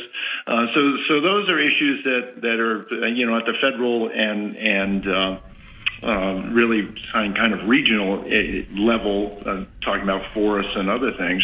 Um, you know, water is a is is a compelling issue for Wyoming. It's one we're going to have to deal with most acute in uh, the Colorado River Basin, and that's one reason why we're putting more resource there. So we can fight some of these things through lawsuits and so on. Is there anything we can do uh, through yourself as governor or even the state legislative body can pass anything to help us work more within Wyoming and with the surrounding states and not so much with the federal government? Yeah, Glenn, absolutely. Um, I, I, am the vice chair of uh, the Western Governors. It's a bipartisan outfit that uh, uh, you know, goes back and forth between Democrat and Republican. And one was one of the most interesting things was we were recently at a meeting uh, talking about air quality issues uh, and this thing called the ozone transport rule, which is uh, being used by this administration to try to shut down coal uh, fired power plants in Utah and Wyoming. Um, and I, I brought up a question of, you know, these forest fires that we're seeing on an annual basis now coming out of California, is that skewing the data? Uh, and um, uh, the EPA was supposed to answer that, and uh, Governor Polis from Colorado turned around and said, "That's a really good question. We're having to reformulate all of our fuel. It's costing our people more, and if their modeling isn't correct." Uh, you know, we should we should work together to correct that. So, so I think there are some opportunities here out of the West. Um, you know, Governor Gianforte, Governor Little, Governor Cox. Um, Governor Burgum and Governor Noem and I have, you know, a really close relationship and trying to push a number of these issues. It's exciting that Polis is uh, coming along on, on a couple of these issues as well. I know that we can do some things, like you were just saying, outside of the state of Wyoming, working with other states. Let's talk about the inside of the state of Wyoming. We are good for business. I mean, really, our tax structure, our regulatory structure, but it seems to me like some of our state legislators, and even on a local level, House, uh, not just House and Senate, but also some of our mayors and county commissions, are interested in some sort of regulatory reform to even make it easier for people to come in and do business so they can do it right, fair, and honest, yet they're not overburdened by it. That's that's exactly right. That's one of the major pushes of, of this uh, term for me.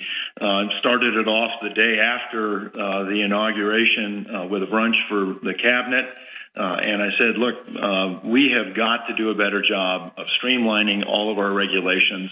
I really want to work hard. we're not going to bumper sticker this. We're not going to, you know, do some sort of arbitrary, you know, two regulations gone for one because I've seen that. And what happens is people just combine them. I want true regulatory reform uh, brought first from you all, from the industry. Uh, we want to work with our communities and towns. And then, you, you know, quite frankly, uh, Glenn, what I'm trying to do is bubble that up uh, to to the federal level. I've been in conversation with John Barrasso. Um, uh, to see if there is something we can get out of D.C. to reform the the uh, Forest Management Act, to, to look at ways that we can streamline NEPA, so that we can uh, actually get something done in this country. 825 is the time I'm talking with your Wyoming Governor, Mark Gordon. So here's one that lit up my phone lines a while back as you know, in the state of Wyoming, it's become kind of a popular place for people to move partly as a tax haven, also to get away from, let's just, I'll say it so you don't have to, crazy from other states. So much nicer and quieter living around here. Problem is, as people come in and start scooping up property, that means the worth of those homes go up. And the way we currently calculate our taxes, suddenly people can't afford to stay in a home that they've been in maybe for generations. That is that is correct, and that's uh, you know that was uh, something we identified a year ago. It's why we had this property targeted property tax uh, refund program. I've asked in this budget that we look at that again. Uh, I know there are a number of bills that are coming forward. I actually called for that in my uh, state of the state uh, to look at ways that we can relieve some of the property tax issues. Um, you know, there there are going to be good ideas and bad ideas. I think there are more than a dozen bills at this point that are sort of looking at that. Some of them have constitutional. Um, uh, amendment uh, aspects to them. I know that was something that was looked at uh, some time ago to separate out personal um, property from you know corporate property and things like that. So I, I'm really looking forward to what the legislature is able to get accomplished.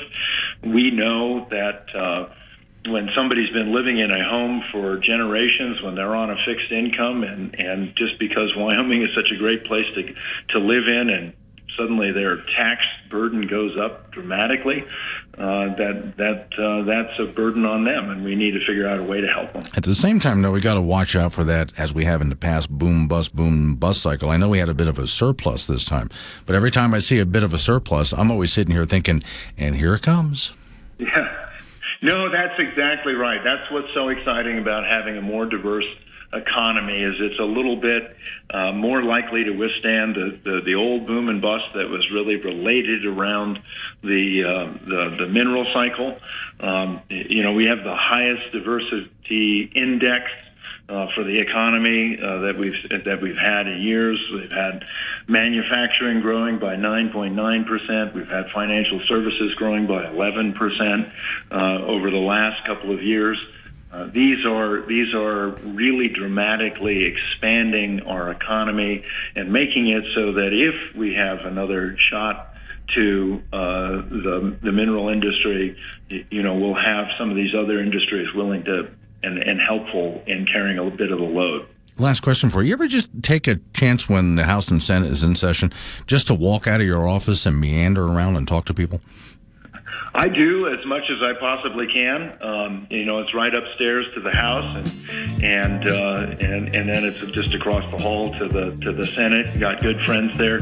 It's been really good to watch the new legislators coming in. They're learning the ropes. There's a lot to learn just in process, um, and uh, you know, kind of seeing them find their way uh, has been nice. Uh, I have the opportunity to have them come down here to the office and visit with them. So we're we're we're just we're in the second week now, and, and Yeah. so if we get going, uh, have more conversations. And then when it's all over, everything gets really quiet in that building. Governor Gordon, thanks for coming on this morning. Appreciate your time. Thanks, Glenn. All right. 829 coming up on 830. Local news coming your way. Right after that, update on your weather forecast. Wake up, Wyoming.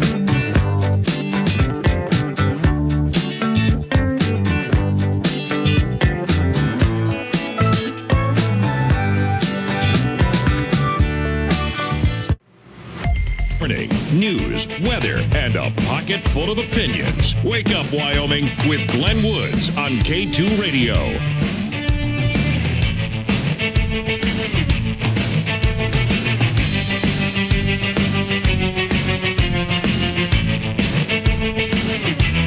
Eight thirty-six of time. It's Wake Up Wyoming. Okay, so I got all the guests out of the way, including the governor.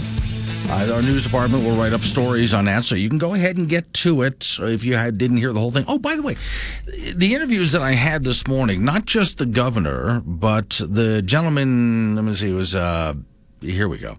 Representative Jeremy Jeremy Haroldson. That's the repeal gun-free zones in Wyoming bill. That would be just for public buildings, not private residence. He was on this morning as well. If you missed any of that, no, you didn't, because you can always use the Wake Up Wyoming app and listen later. This program becomes a podcast after I get off the air, minus news and most commercials to condense it for you. So when the show's over, just wait a moment and then touch your app and touch on demand. Then select today's episode, and there you can just scroll through. You can pause it, all sorts of things. Okay, time for open phones. Warning. Wake Up Wyoming is about to enter daily open phones. This means that anyone will be allowed to call in and talk about anything. I mean, imagine if we actually allowed you on air to say anything you wanted. Scary, right? Well, we're just that brand of crazy. If you are offended by what other people think, then maybe you want to tune out right about now. Just saying. If you should choose to call, just remember the more funny and interesting you are, the longer Glenn will keep you on the line. Obnoxious jerks will be hung up on.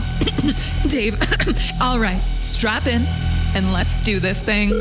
897 Woods, phone number. That's 888 WOODS. At this point, you can talk about what I'm talking about. Change the subject. That'd be fine by me. Here's a subject that some years ago really got me riled up. Some years ago, it was George W. Bush, of all people, who said that he was going to impose an, a ban on the incandescent light bulb. Now, once again, that's the idea that well, we, we've got to push people forward into more efficient kind of. Let me buy the kind of light bulb I want to buy. The incandescent, I know that there are uh, types of light bulbs out there that are much more efficient with modern technology, but not all of them are better. There are some light bulbs that, in order for you to dispose of them, you've got to treat it like toxic waste. Oh, there are several light bulbs out there that are actually really not good for the environment. In fact, they don't want you, when that light bulb finally does go out, to just throw it in the trash because it's really bad for landfills.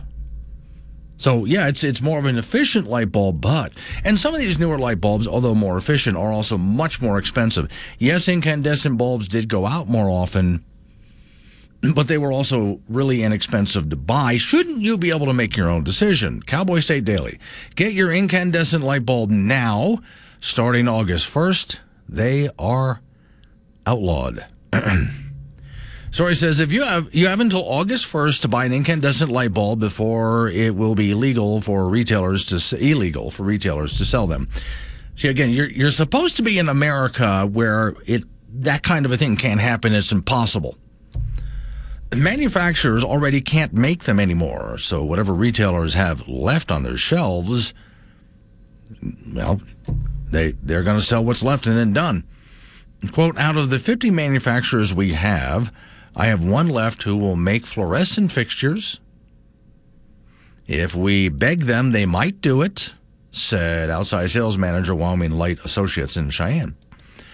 They said that it's very hard to get legacy bulbs, as they're called. They sometimes uh, called uh, for quality of lighting greatly improved with emitting. Well, there are other quality of lights out there, depending on what you want in your house and what kind of lighting you like. What feels better to your eyes? Federal government has all but outlawed incandescent bulbs via regulation. Again, that was George W. Bush. And it was not a law passed by Congress. It was regulatory. Once again, here's that branch of government that's not supposed to be a, a, a branch that writes law. But they're doing it.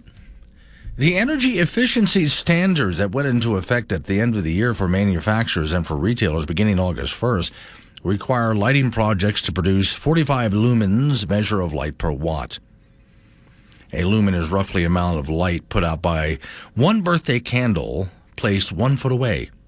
Standard 60 watt conventional bulb will put out about 800 lumens. Only LED can meet the new standards with basically regulatory. Uh, it just it means that the incandescent's out of use.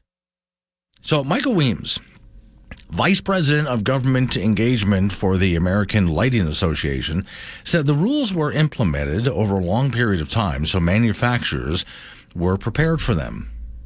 Quote, it's been a long road to get here, but in the end, it's a positive development. I don't think it is. I mean, look, if you come up with better technology at a better price, fine. I might just go ahead and buy into it. But to tell me we're not going to let you do that anymore, we're going to tell you what you can and can't buy. I'm not supposed to be living in that kind of a country. So the story says there's quite a long list of bulb types. These include bulbs for appliance lamps, bug lamps, plant light lamps, showcase lamps, black lamps, infrared lamps, traffic signal lamps, silver bowl lamps, which, uh, okay, uh, diffuse light within a silver bowl at the bottom of the bulb. Diane Putney, showroom manager, Cheyenne Lighting and Design Center in Cheyenne, said she has a few incandescent bulbs on her floor, but they're no more coming from the manufacturer. They're getting fewer and fewer between, she said. She said there are replacement LEDs for incandescent bulbs, with exceptions.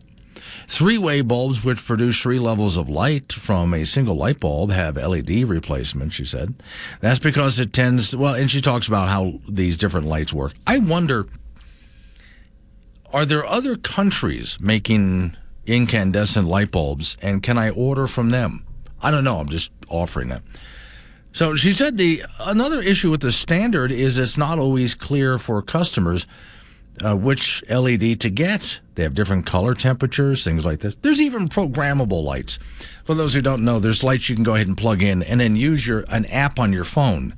What kind of luminosity, what kind of color do you want out of there? Maybe just a warmer light or a softer light, you know. Lighting efficiency standard regulations were, again, former George W. 2007. U.S. Department of Energy updated the rules 2017, which required general service lamps, the federal term for light bulbs, to meet a minimum efficiency of 45 lumens per watt. These restrictions were supposed to go into effect nationwide January 1st, 2020. Regulations were withdrawn for a while. However, dozens of cities and states, California among them, as well as environmental groups, sued the Department of Energy. Some states, including California, passed their own lighting efficiency standards. You've gotten to the point. See, this again, I'm not against new technology. If, if somebody comes up with something better at a better price, I'll use it. But don't tell me what I can't do in my own home. I can't even decide what I'm going to put in my own light fixture. So theoretically, a manufacturer could keep producing these forbidden projects, but or, or, products. But if they get caught, they will have severe civil penalties brought down by the General Counsel and Department of Energy. Yeah, one more thing that, by the way, we asked Republicans to get rid of that a long time ago. And just like Obamacare, they couldn't figure out how to do it. We had given them the House and the Senate and the presidency. And they still couldn't figure out how to repeal this. 845, Wake Up Wyoming. Sometimes the best is Wake Up Wyoming with Glenn Woods on K2 Radio. Something on your mind? Join in at 888 97 Woods.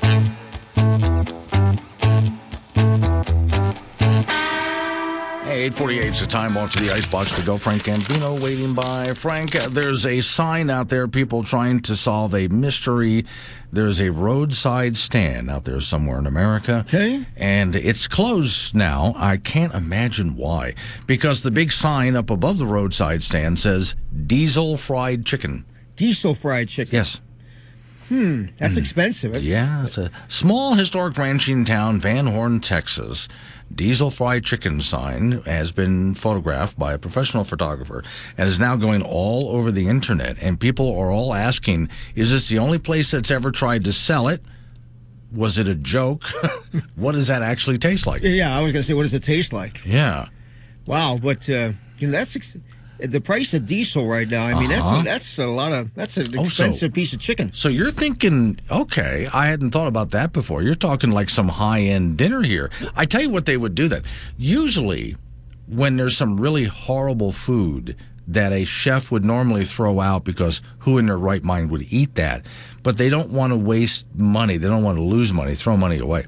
So what they do is they tell you it's a delicacy and an acquired taste. Right? Yeah, uh, chef surprise. Yes, and if you don't like it, it's just because you're not sophisticated enough. Well, um, diesel, huh? Diesel fried chicken. I don't even know what that would taste like. Now I can imagine. I mean, because the smell of diesel, I, we all recognize the smell of diesel, especially if you live in Wyoming, right? Yeah. But I just can't imagine attaching that smell to something that I'm going to eat. No, I No. mean, no. No, it doesn't. It doesn't No. work that way. Now there are other things, like if I say hickory. Well, yeah. Well, you like the smell of hickory, Yeah. so attach that smell to your fried chicken. Yeah, See, how about hickory diesel? Yeah, but flavor hic- the hmm. diesel with hickory. Uh, I think that would. I think the diesel would kill the hickory flavor. Honestly, I think it would. And then I wonder if, if your fried chicken comes out greasy, do you blame the diesel? Right. Yes. Yeah. I don't Because- think. Although I would bet if you did eat a nice big basket of diesel fried chicken, if anything, it would make you regular. More than that, I think. I would think so. Yeah. Yeah, right. That's- you, You'd have nothing left. Yeah, you wouldn't have to go for the Pepto Bismol. No, no, you'd Trust have me, nothing would left. flush you out. All right, women's college basketball. The Wyoming Cowgirls with a big game tonight in Laramie taking on UNLV. The Rebels are 17 and 2 overall, 7 and 0 in Mountain West Conference play, and beat Wyoming 73 67 back on December the 29th. That's UW's only conference loss with five wins and an overall record of 12 and 5. That's a 6:30 start from the Arena Auditorium in Laramie tonight. In the National Football League playoffs, uh, this will roll along this weekend, and the big game from Wyoming's point of view will be former Wyoming Cowboy teammates Logan Wilson and Josh Allen meeting up as Cincinnati travels to Buffalo. Allen's having a solid season with the Bills as their QB, and uh, had some uh, you know great moments and not so great moments in that win over Miami last week in the first round of the playoffs. Logan Wilson has been solid at the linebacker spot for the Bengals. He made a gigantic play in their win over Baltimore last week in the playoffs. The Ravens on the two yard line in the fourth quarter with quarterback Tyler Huntley trying to sneak it into the end zone, only to have the ball punched out by Wilson and then return for a touchdown by Sam Hubbard. It was just an unreal play, a heads up play. And Wilson says, Hey, that's what we do. This was a tough, resilient defense. We never we bend, but we don't break. Um, that's kind of our mentality. And um, guys play with a very high effort. I mean, if, if Jesse doesn't make that play before the I make the, the goal line stop, you know, he's he, they score, and then that's not even in the in the in the book. So um, that's just what we pride ourselves on. Cincinnati is 13 and 4 and Buffalo is 14 and 3. That's a 1 p.m. start on Sunday. In high school basketball, our latest WyoPreps poll is out in 4A girls. Cody remains number 1, Cheyenne East 2, Laramie 3, Campbell County 4, Cheyenne Central 5. In 3A girls, Douglas remains number 1 followed by Buffalo, Mountain View, Newcastle and Lyman. In 2A, Wyoming Indian remains number 1 followed by Rocky Mountain, Tongue River, Cameron, and Lingle. 1A girls, Southeast 1, Burlington 2, Upton 3, Cokeville 4 and Riverside 5. In 4A boys, Cheyenne East is still number one, Cheyenne Central second, Riverton third, Star Valley fourth, and Thunder Basin fifth. Douglas remains number one in 3A, followed by Worland, Lander, Powell, Lyman. Tongue River remains number one in 2A, with Pine Bluffs 2, Bighorn 3, Wind River 4, and Greybull 5. And in 1A, Saratoga still number one, followed by Burlington, Southeast, Cokeville, and Little Snake River. High school basketball tonight, Laramie will be at Cheyenne East, and boys and girls play at 6 and 7.30. Cheyenne South will play, uh, Cheyenne Central, and boys and girls play over the Storey Gym at 6 and 7.30. Kaycee will be at Midwest. And boys and girls play at 5.30 and 7. That's it in sports. I don't know how you keep up with all this. Here, uh, Neither do I. Sports reporters on the national level. Hey, Steve, you're going to cover football, and that's it. That's all he does. You have all of these different teams and all of these different schools and different divisions. I don't know how you do this. You know what?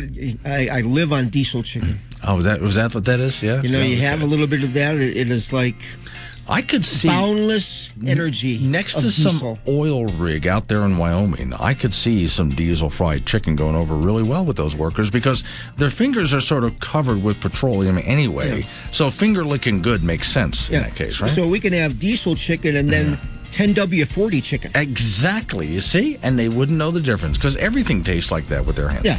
All right. Thank you, Frank. Glad we had this discussion. All right. So, next hour of the program is open phones all the way. 888 Woods, the phone number 888 97 WOODS. Wake up, Wyoming.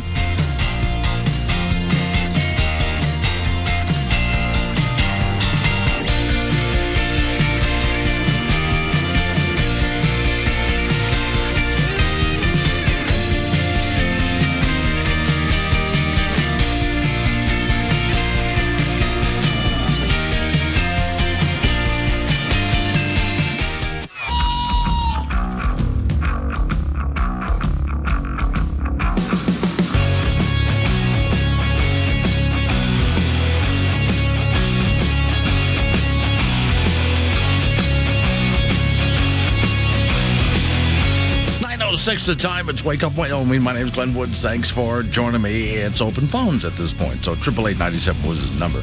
That's 888 WOODS. Covered a lot this morning. I mean, a lot. And that includes the governor being on this morning and a discussion from a member of the Wyoming House of Representatives on a bill that would repeal gun free zones for things like libraries, schools, city halls, stuff like that. If you didn't miss those interviews, oh, and also uh, Dr. John Mansell, first guest this morning, he's testifying against Medicaid expansion in the state of Wyoming. He's a doctor, and it's a bad idea, and he lays out why. Those interviews, you didn't miss them. You can go back anytime you want. Wake Up Wyoming app, touch on, as soon as the show's over, give it a minute or two. It becomes a podcast. Okay, so you use the app Touch on Demand, select today's episode, and so many things are gone from there, like uh, a lot of the news, a lot of the commercials, to condense the show. And you can pause it and listen when you want. So you can always catch up on programs that you missed at your convenience.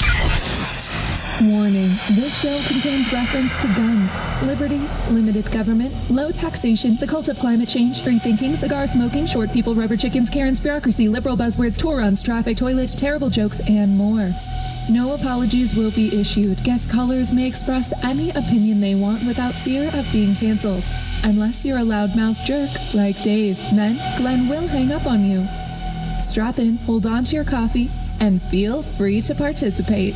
This disclaimer does not refer to every person named Dave, just one particular Dave from San Francisco. We know a lot of Daves. They call this show all the time, and they're great people. So don't call this program and complain that we use your name. That would be a real Dave move, Dave. See, a couple of messages I got. Another way to contact me is use your Wake Up Wyoming app, top right corner up there. You'll see these little word bubbles. Touch that. That's chat. And you can always drop me text messages, pictures, links. You're basically texting me, and I have a window over here open on a computer screen where I can see what people are saying to me. So True Dog is from Cheyenne.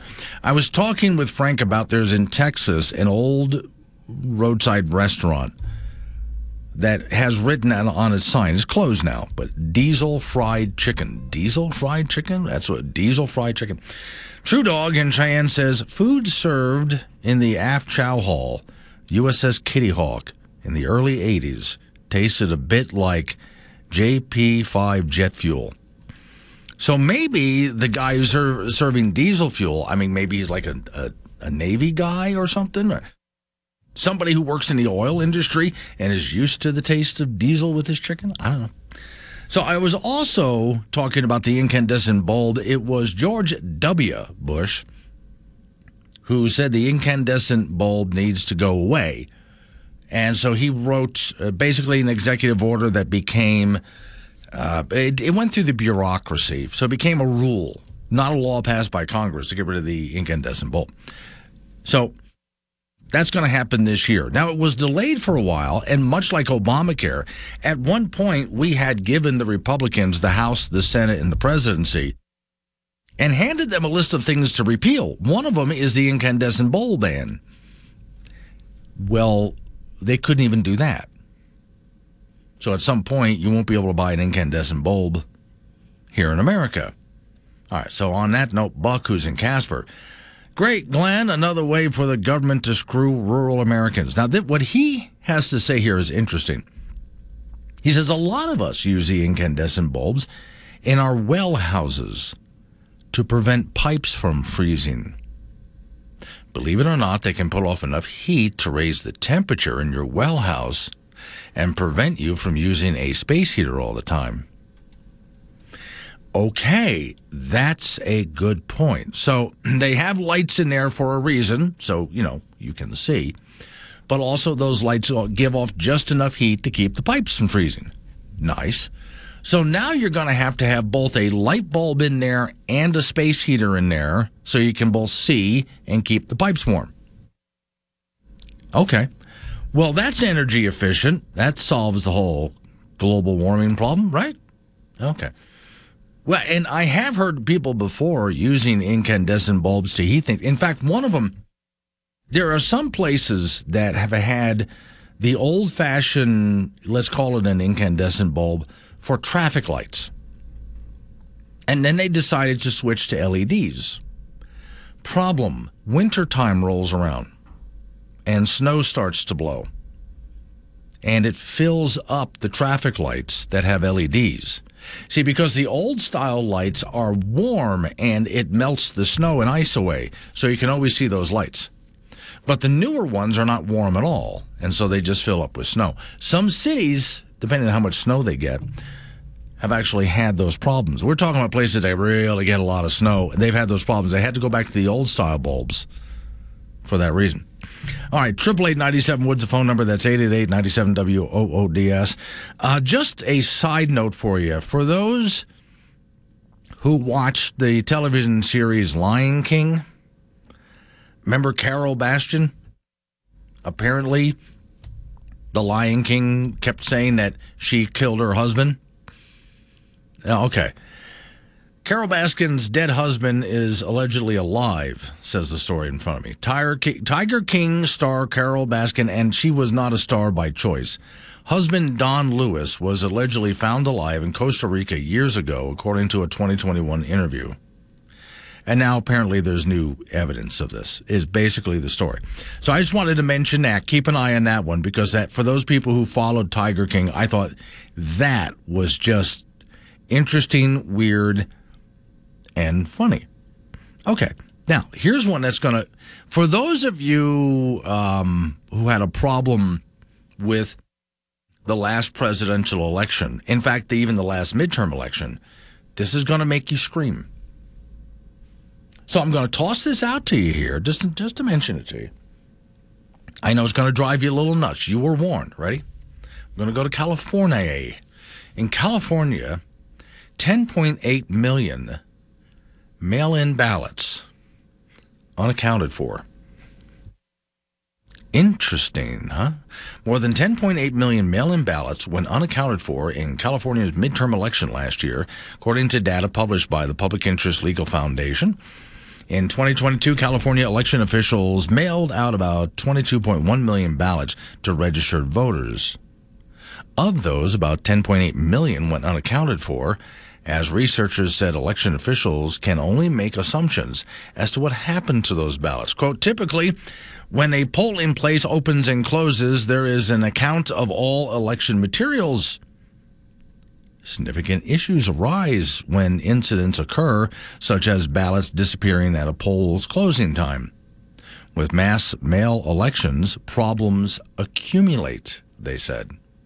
Meanwhile, more than 2,000, uh, uh, 226,000 mail in ballots were rejected in the 2022 primary and general midterm elections in California, including more than 120,000 mail in ballots that were thrown out in the general election.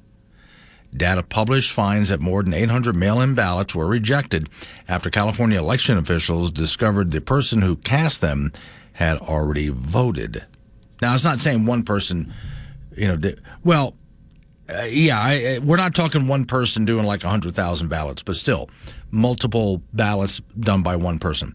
Likewise, more than 57,000 mail in ballots were rejected for arriving late, nearly 48,000 for not having a matching signature, 12,000 for having no signature, and 660 for refusing to provide identification.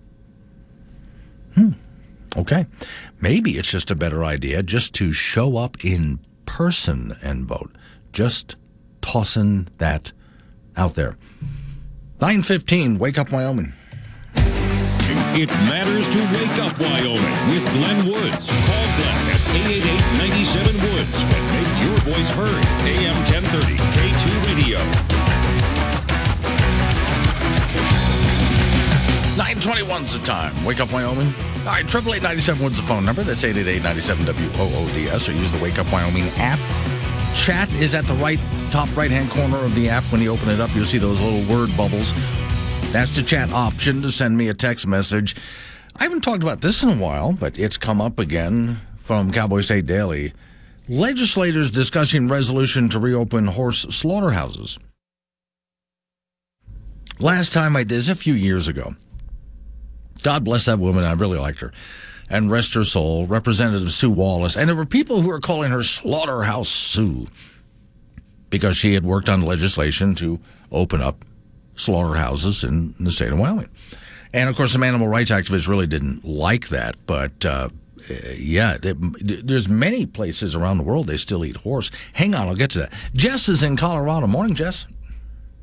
Good morning, Glenn. I'll probably be the first person you've ever talked to from Julesburg, Colorado. Just about the very northeast corner of Colorado. Okay, I think you are. Now I'm going to have to look that up and see where you're at.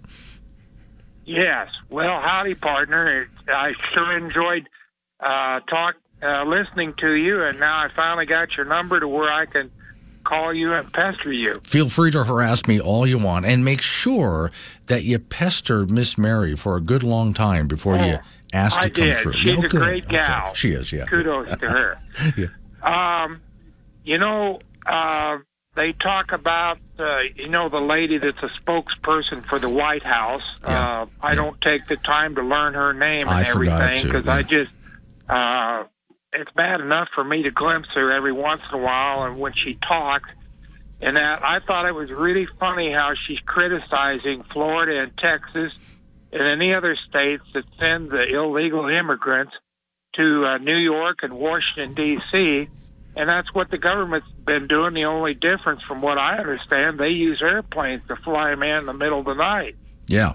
Yeah, they have been. Talk about. Uh, oh, Well, now you boy. bring up a really good Uh, point. Okay, so here is the federal government. We've been complaining about this for quite a while, loading up illegals on airplanes and flying them to even small towns close to where you are, just all over the place, busing them, flying them in in the middle of the night. So no, they just people just wake up one day and there's these extra people in their town and they weren't told anything about it. That apparently is okay, but.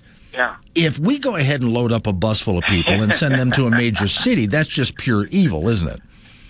Yeah, it's kind of the difference between Republicans and Democrats, what they can get away with and what we're not allowed to do. Right, yeah. It, I'm glad to see that it turns around and uh, the worm turns every once in a while. Every once in a while. All right, now I'm going to go look up your town. All right. Thank you, Jess. I appreciate Okay. you. calling. Jess in Colorado. Now here's Mike in Cheyenne. Morning, Mike. Morning. Yes, sir. Hey, I was going to wonder if you're eating that diesel chicken, if you have to drink any of that diesel exhaust fluid, so I- you're Well, I don't know. Okay, mission. I would think that diesel chicken goes well with castor oil.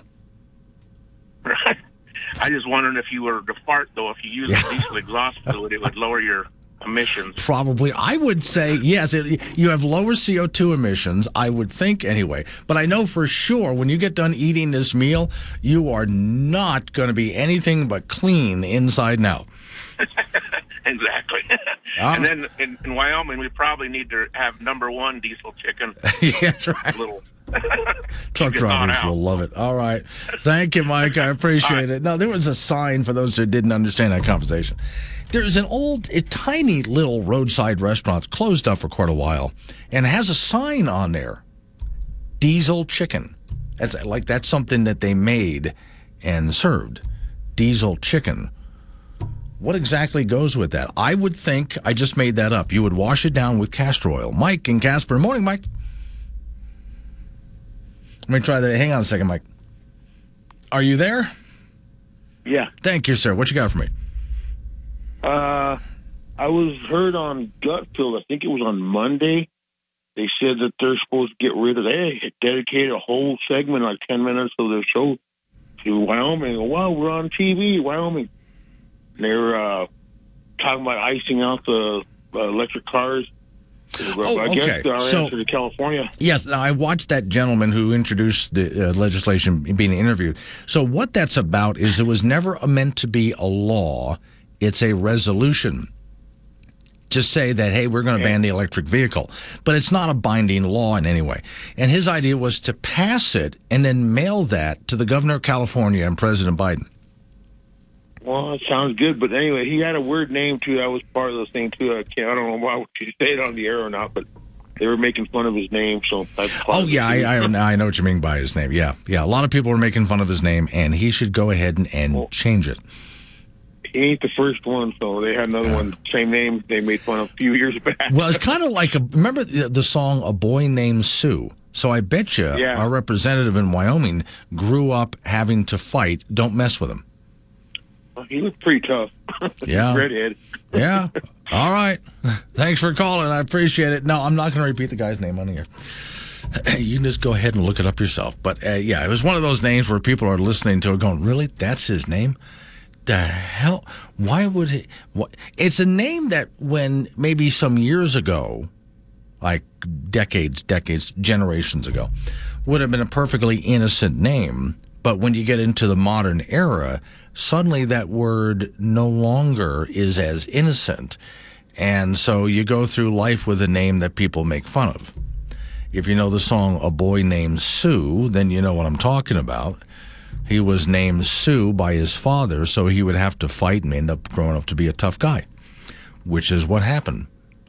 Okay, to handle a herd, uh, uh, growing herds of Mustangs in Wyoming, Wyoming and Cross America West, a resolution being considered by Wyoming legislators to reopen American horse slaughterhouses so the meat can be shipped to places where people eat it. Now, the last time I had a discussion like this was quite some years ago, and there were some people who were really upset that you would eat horse. You would be surprised if you went to many European countries and walked into just a butcher shop, you would see, along with all the other different kinds of meat, you would see horse meat in there as well. Americans, uh, on the whole, tend to feel different about that. Story says slaughter is particularly humane way to deal with excess alien wild domestic horses and just too many wild horses out there, especially in places like the state of Wyoming, where we have some herds out there that are big herds. House Joint Resolution 3 contends wild horse management has been insufficient, and Wyoming and other western states have too many Mustangs, which are out competing native wildlife in their habitat. So, not good to have that many horses out there. They want to thin the herd. That's one possibility, is what they're saying. All right, great call, guys. Thanks for that. I got more time for more phone calls right after local news update on your weather forecast. Then it's you and me again. Triple eight ninety seven Woods. That's eight eight eight ninety seven W O O D S. Or you can do this if you go to the Wake Up Wyoming app, top right hand corner. You see those little word bubbles. Okay, use that. Touch and send me a text like Well Whisper in Platte Rapids, Wyoming. LED drivers put out uh, put off heat even if the LED itself does not. Oh, okay. Yeah, but not as much as the incandescent, though, right? I'll have to check into that. Wake up, Wyoming.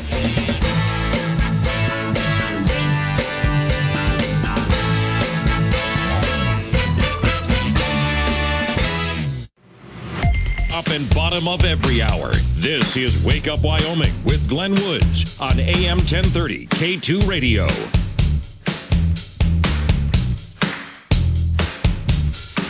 Nine thirty-six the time. Wake up, Wyoming. Triple eight ninety seven was the phone number. Eight eight eight ninety seven W O O D S. So here's a good one. House Speaker Kevin McCarthy officially ends proxy voting.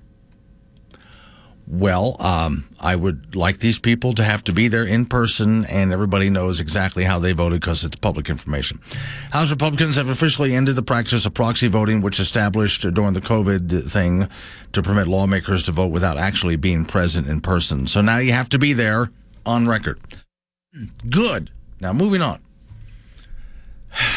okay. Uh, just, yeah, you're not gonna. Well, you will believe this. I'm about to say you're not gonna believe this. No, no, you're gonna believe this. The insanity that's out there. BBC is wondering if eating plants is ethical or murder. Yeah. Do you know that according to the Swiss Federal Ethics Committee on Non Human uh, Biotechnology, plants have basic rights? Yes, they do. And a piece from The Guardian and BBC radio program have a point. Many scientists are arguing that plants are intelligent and have emotions, and at least have some philosophers believing they have rights, even like people have rights. Well, feed me, Seymour. If you know that movie, then you know there's at least one plant. You better eat it before it eats you. But okay, so what are we supposed to eat then at that point? What, what's left? Can't eat meat. That's cruel. That's unethical. Now killing plants, same thing. Even picking flowers is unnecessary harm. How dare you get your woman flowers? Why you you evil oh doing all of that harm to those flowers just to make your woman happy so you can get lucky. Oh, you flower murderer you. If you are starting to polish your vocabulary, uh, okay, I have some upsetting news from Radio 4 program called Is Eating Plants Wrong? Plants, explain, can sense the world around them, learn, remember, engage in complex communications with other species. Research suggests they can learn to associate with the light and they can choose to grow in particular direction as a result. They can also eavesdrop on each other and protect themselves, etc., etc., etc. That shows some kind of intelligence, right? How dare you go out and have one of those? Were you going to have a salad today because of some New Year's resolution? Yeah, but you can't eat meat because if you go and eat meat, that's evil and what are we supposed to do? Okay, so you might think, fine, I'll just go eat dirt. Yeah, but if you go take a look at what's in dirt, you're going to find that there's microbes and stuff living in there. And so now that's going to be evil and cruel. Don't you dare eat microbes. Don't even think about it. And at some point, somebody's going to say, if, it, if they haven't said it already, that eating plants is racist or something like that. For the people who believe all of this nonsense, then I tell you what, I want you to show me, just like the cult of climate change, I don't believe that they believe anything that they say because look at how they live. So if you honestly believe this, then I want you to stop eating everything. Now, unfortunately, this means you're going to starve to death but I want to see how committed you are to your beliefs. You go right ahead and starve to death. And we'll see if you're that committed. In the meantime, though, I'm looking at what the BBC is doing here with these uh, programs they have on, asking questions like this. And I'm wondering is it just because they ran out of things to talk about? That's probably what's going on here. They just completely ran out of things to talk about, and this is what they have left. One more for you. Here, state of Wyoming. One legislator wants to reduce what solar customers are paid for excess electricity. Senator Cale Case Republican Lander introduced a bill, Wyoming legislator, that would repeal net metering, which allows people to produce excess electricity and sell it to the electric companies. Senate File 92 would make it so no utility would be obligated to compensate any customer. Okay. I would have to take a look at exactly what is in the bill. But as far as I'm concerned, if you if you do have solar panels on your roof or your own home wind turbine and you are producing excess electricity, if you can make an agreement with the utility company and they want to buy it and you want to sell it, then fine but it's got to be a mutual agreement. Nobody should be forced to do anything or told that they're not allowed to do anything.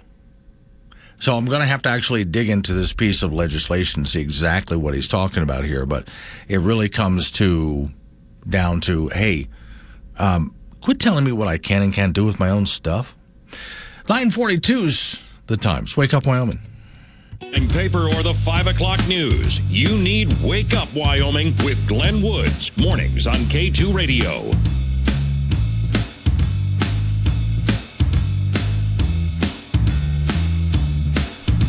947 the time. Wake up, Wyoming. Off we go back to the icebox. Frank Gambino is waiting by. Frank, did you ever get over all of your childhood phobias? We all have. No, no. I, I, couldn't tie my shoes. Okay. Well, that's not a phobia. That's just. Oh, okay. I okay. Had, well, let's see. I've had, uh, I've had a bunch. You know? Legs hanging off over the edge of the bed while you're sleeping, or your arm. No, usually legs hanging over the roof that oh. you sit, happen to be sitting on. yeah, that would be bad. Yeah. Okay. Did you have to sleep with all of the covers up, or are like covers like some magical thing that keep you the monster under the bed away? No, but I do that now. Oh, okay. Uh, let me see here. Um, no, no, that's a that's a bad one there. Uh, some kids were afraid of balloons. That just why no. would you be afraid of balloons? Oh, I was okay. always I've always been afraid of bridges. Really? What? Where's the bridge phobia come in? I don't know. I would um, to be honest with you, the one that got me the most was the um, Baton Rouge, Louisiana. The you saw this thing coming from miles away. It's huge. I'm like, uh, we got to cross that and go. Well, oh wait, so is, it, is this one of these really big, tall, high oh, bridges? Oh yeah, right over the Mississippi. Oh, yeah. okay, okay. I'm like, uh, um, um, um, um, um, um, um, um. Uh, okay, so th- th- that's more of an adult fear because you just want to go up that high. I just, I just don't want to be over the the water on something that's that high. I see. No, I, I completely understand, especially because having grown up in Florida, there was that Tampa Bay Bridge oh, that yeah. fell down some time ago. Oh, did, didn't, didn't a barge run into it or something? Yes, and it just knocked it down. Okay, fear of the dark. You ever get over that? No. Mm, okay. I, I, I, I still have a I- night light. At a very young age, that did bother me. But then at some point, I said to myself, I'm too old for this, and I got over it. So it doesn't bother me anymore. Uh, you ever have a fear of clowns? No, clowns. Okay. Used, you know, the movies have made clowns creepy. Right. Then once the movies made clowns creepy, then other people dressed up as clowns to be creepy. Okay. but they weren't creepy when I was a kid. Okay. Um, do you still freak out when you got to get a shot from a doctor? No, not as you- not as, not be like before. Okay. You know this? I think nowadays the needles are shorter. Right. You know, like when you were a kid, that needle's about two feet long. And the doctors You know, tend to be like, like- faster. like, a jackhammer. Yeah, the doctors tend to be faster these days. Yeah, too. yes, okay. yes, much better. Yes. Uh, fear of certain bugs like spiders and other Yeah, such yeah, stuff. yeah, yeah, yeah. Okay. them. Okay. Uh, let me see. Oh, you ever have a fear of flying? no, I like I like flying. I was always excited to go flying. Yeah, me so, too, Okay. Uh, let me see. Everyone, uh, no, that that's a good one here.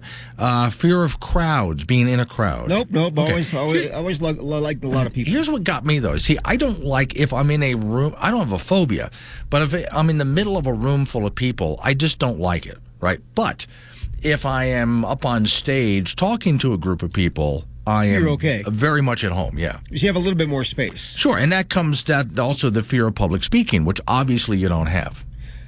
I, Or I- do I- you? no. Well, you're always a little bit nervous. Okay, so in other words, always. now you're public speaking, but you're down the hallway in your own little room.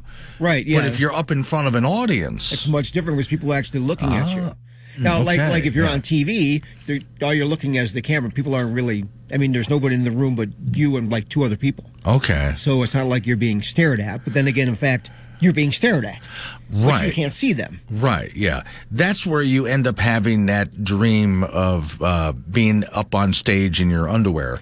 Oh, okay. And everybody's looking at you, which I've never had that one, I'm glad. Oh, thank goodness. High school basketball tonight. Laramie will be at Cheyenne East and boys and girls play at 6 and 7.30. Cheyenne South will play Cheyenne Central and boys and girls play at the Storey Gym at 6 and 7.30. Kaycee will be at Midwest and boys and girls play tonight at 5.30 and 7. This is all provided the roads are okay. And our latest WyoPreps high school basketball poll is out. In 4A girls, Cody remains number one. Cheyenne East 2, Laramie 3, Campbell County 4, and Cheyenne Central 5. In 3A girls, Douglas remains number one, followed by Buffalo, Mountain View, Newcastle, and Lyman. In 2A, Wyoming Indian remains number one, followed by Rocky Mountain, Tongue River, Kemmerer, and Lingle. And in 1A girls, Southeast 1, Burlington 2, Upton 3, Cokeville 4, and Riverside 5. In 4A boys, Cheyenne East still rated number one, Cheyenne Central second, Riverton third, Star Valley fourth, and Thunder Basin fifth.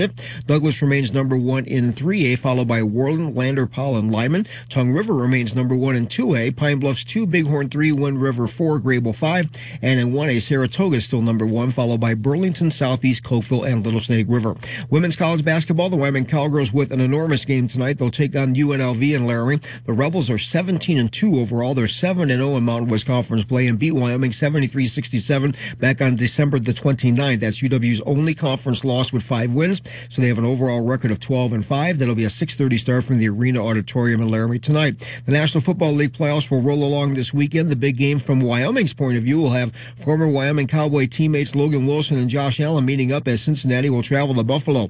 Allen is having a solid season with the, as the quarterback of the Bills, even though he had some iffy moments in their playoff win over Miami last week uh, in the playoffs. Logan Wilson has been solid at that middle linebacker spot for the Bengals and made a huge play in their win over Baltimore last week in the playoffs. The Ravens were on the two yard line in the fourth quarter, and quarterback Tyler Huntley tried to sneak that ball into the end zone only to have the ball punched out by Wilson and then returned for a touchdown by Sam Hubbard. It was an unreal play, and Wilson says, Hey, that's what we do, but he also kind of saw it coming.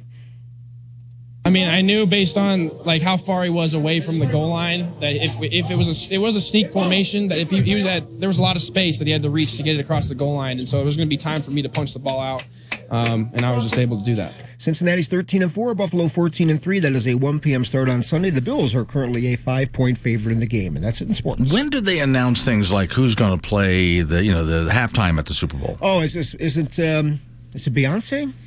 Oh, I think they they they they, they They've already announced all Yeah, of well, that? they, they do that almost a year in advance. Oh, okay. Oh, it's a year. So that gives these people a year to put their show together. Pretty, pretty much, yeah. Which, seeing just what halftime shows I have seen, they can be complicated enough. They just about need a year's worth of rehearsal. Oh, uh, this last one, I, I go, can can these things get any bigger? Yeah, yeah. You know what I mean?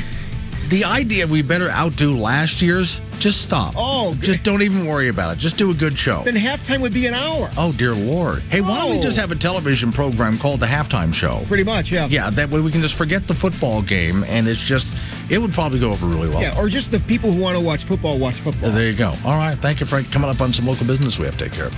We're going to roll into news time after that national, local update on your weather forecast. Don't worry, this program becomes a podcast if you missed any of it at all. You can go to your Wake Up Wyoming app, touch on demand, touch the episode that you want, listen on your schedule for free. It's Wake Up Wyoming.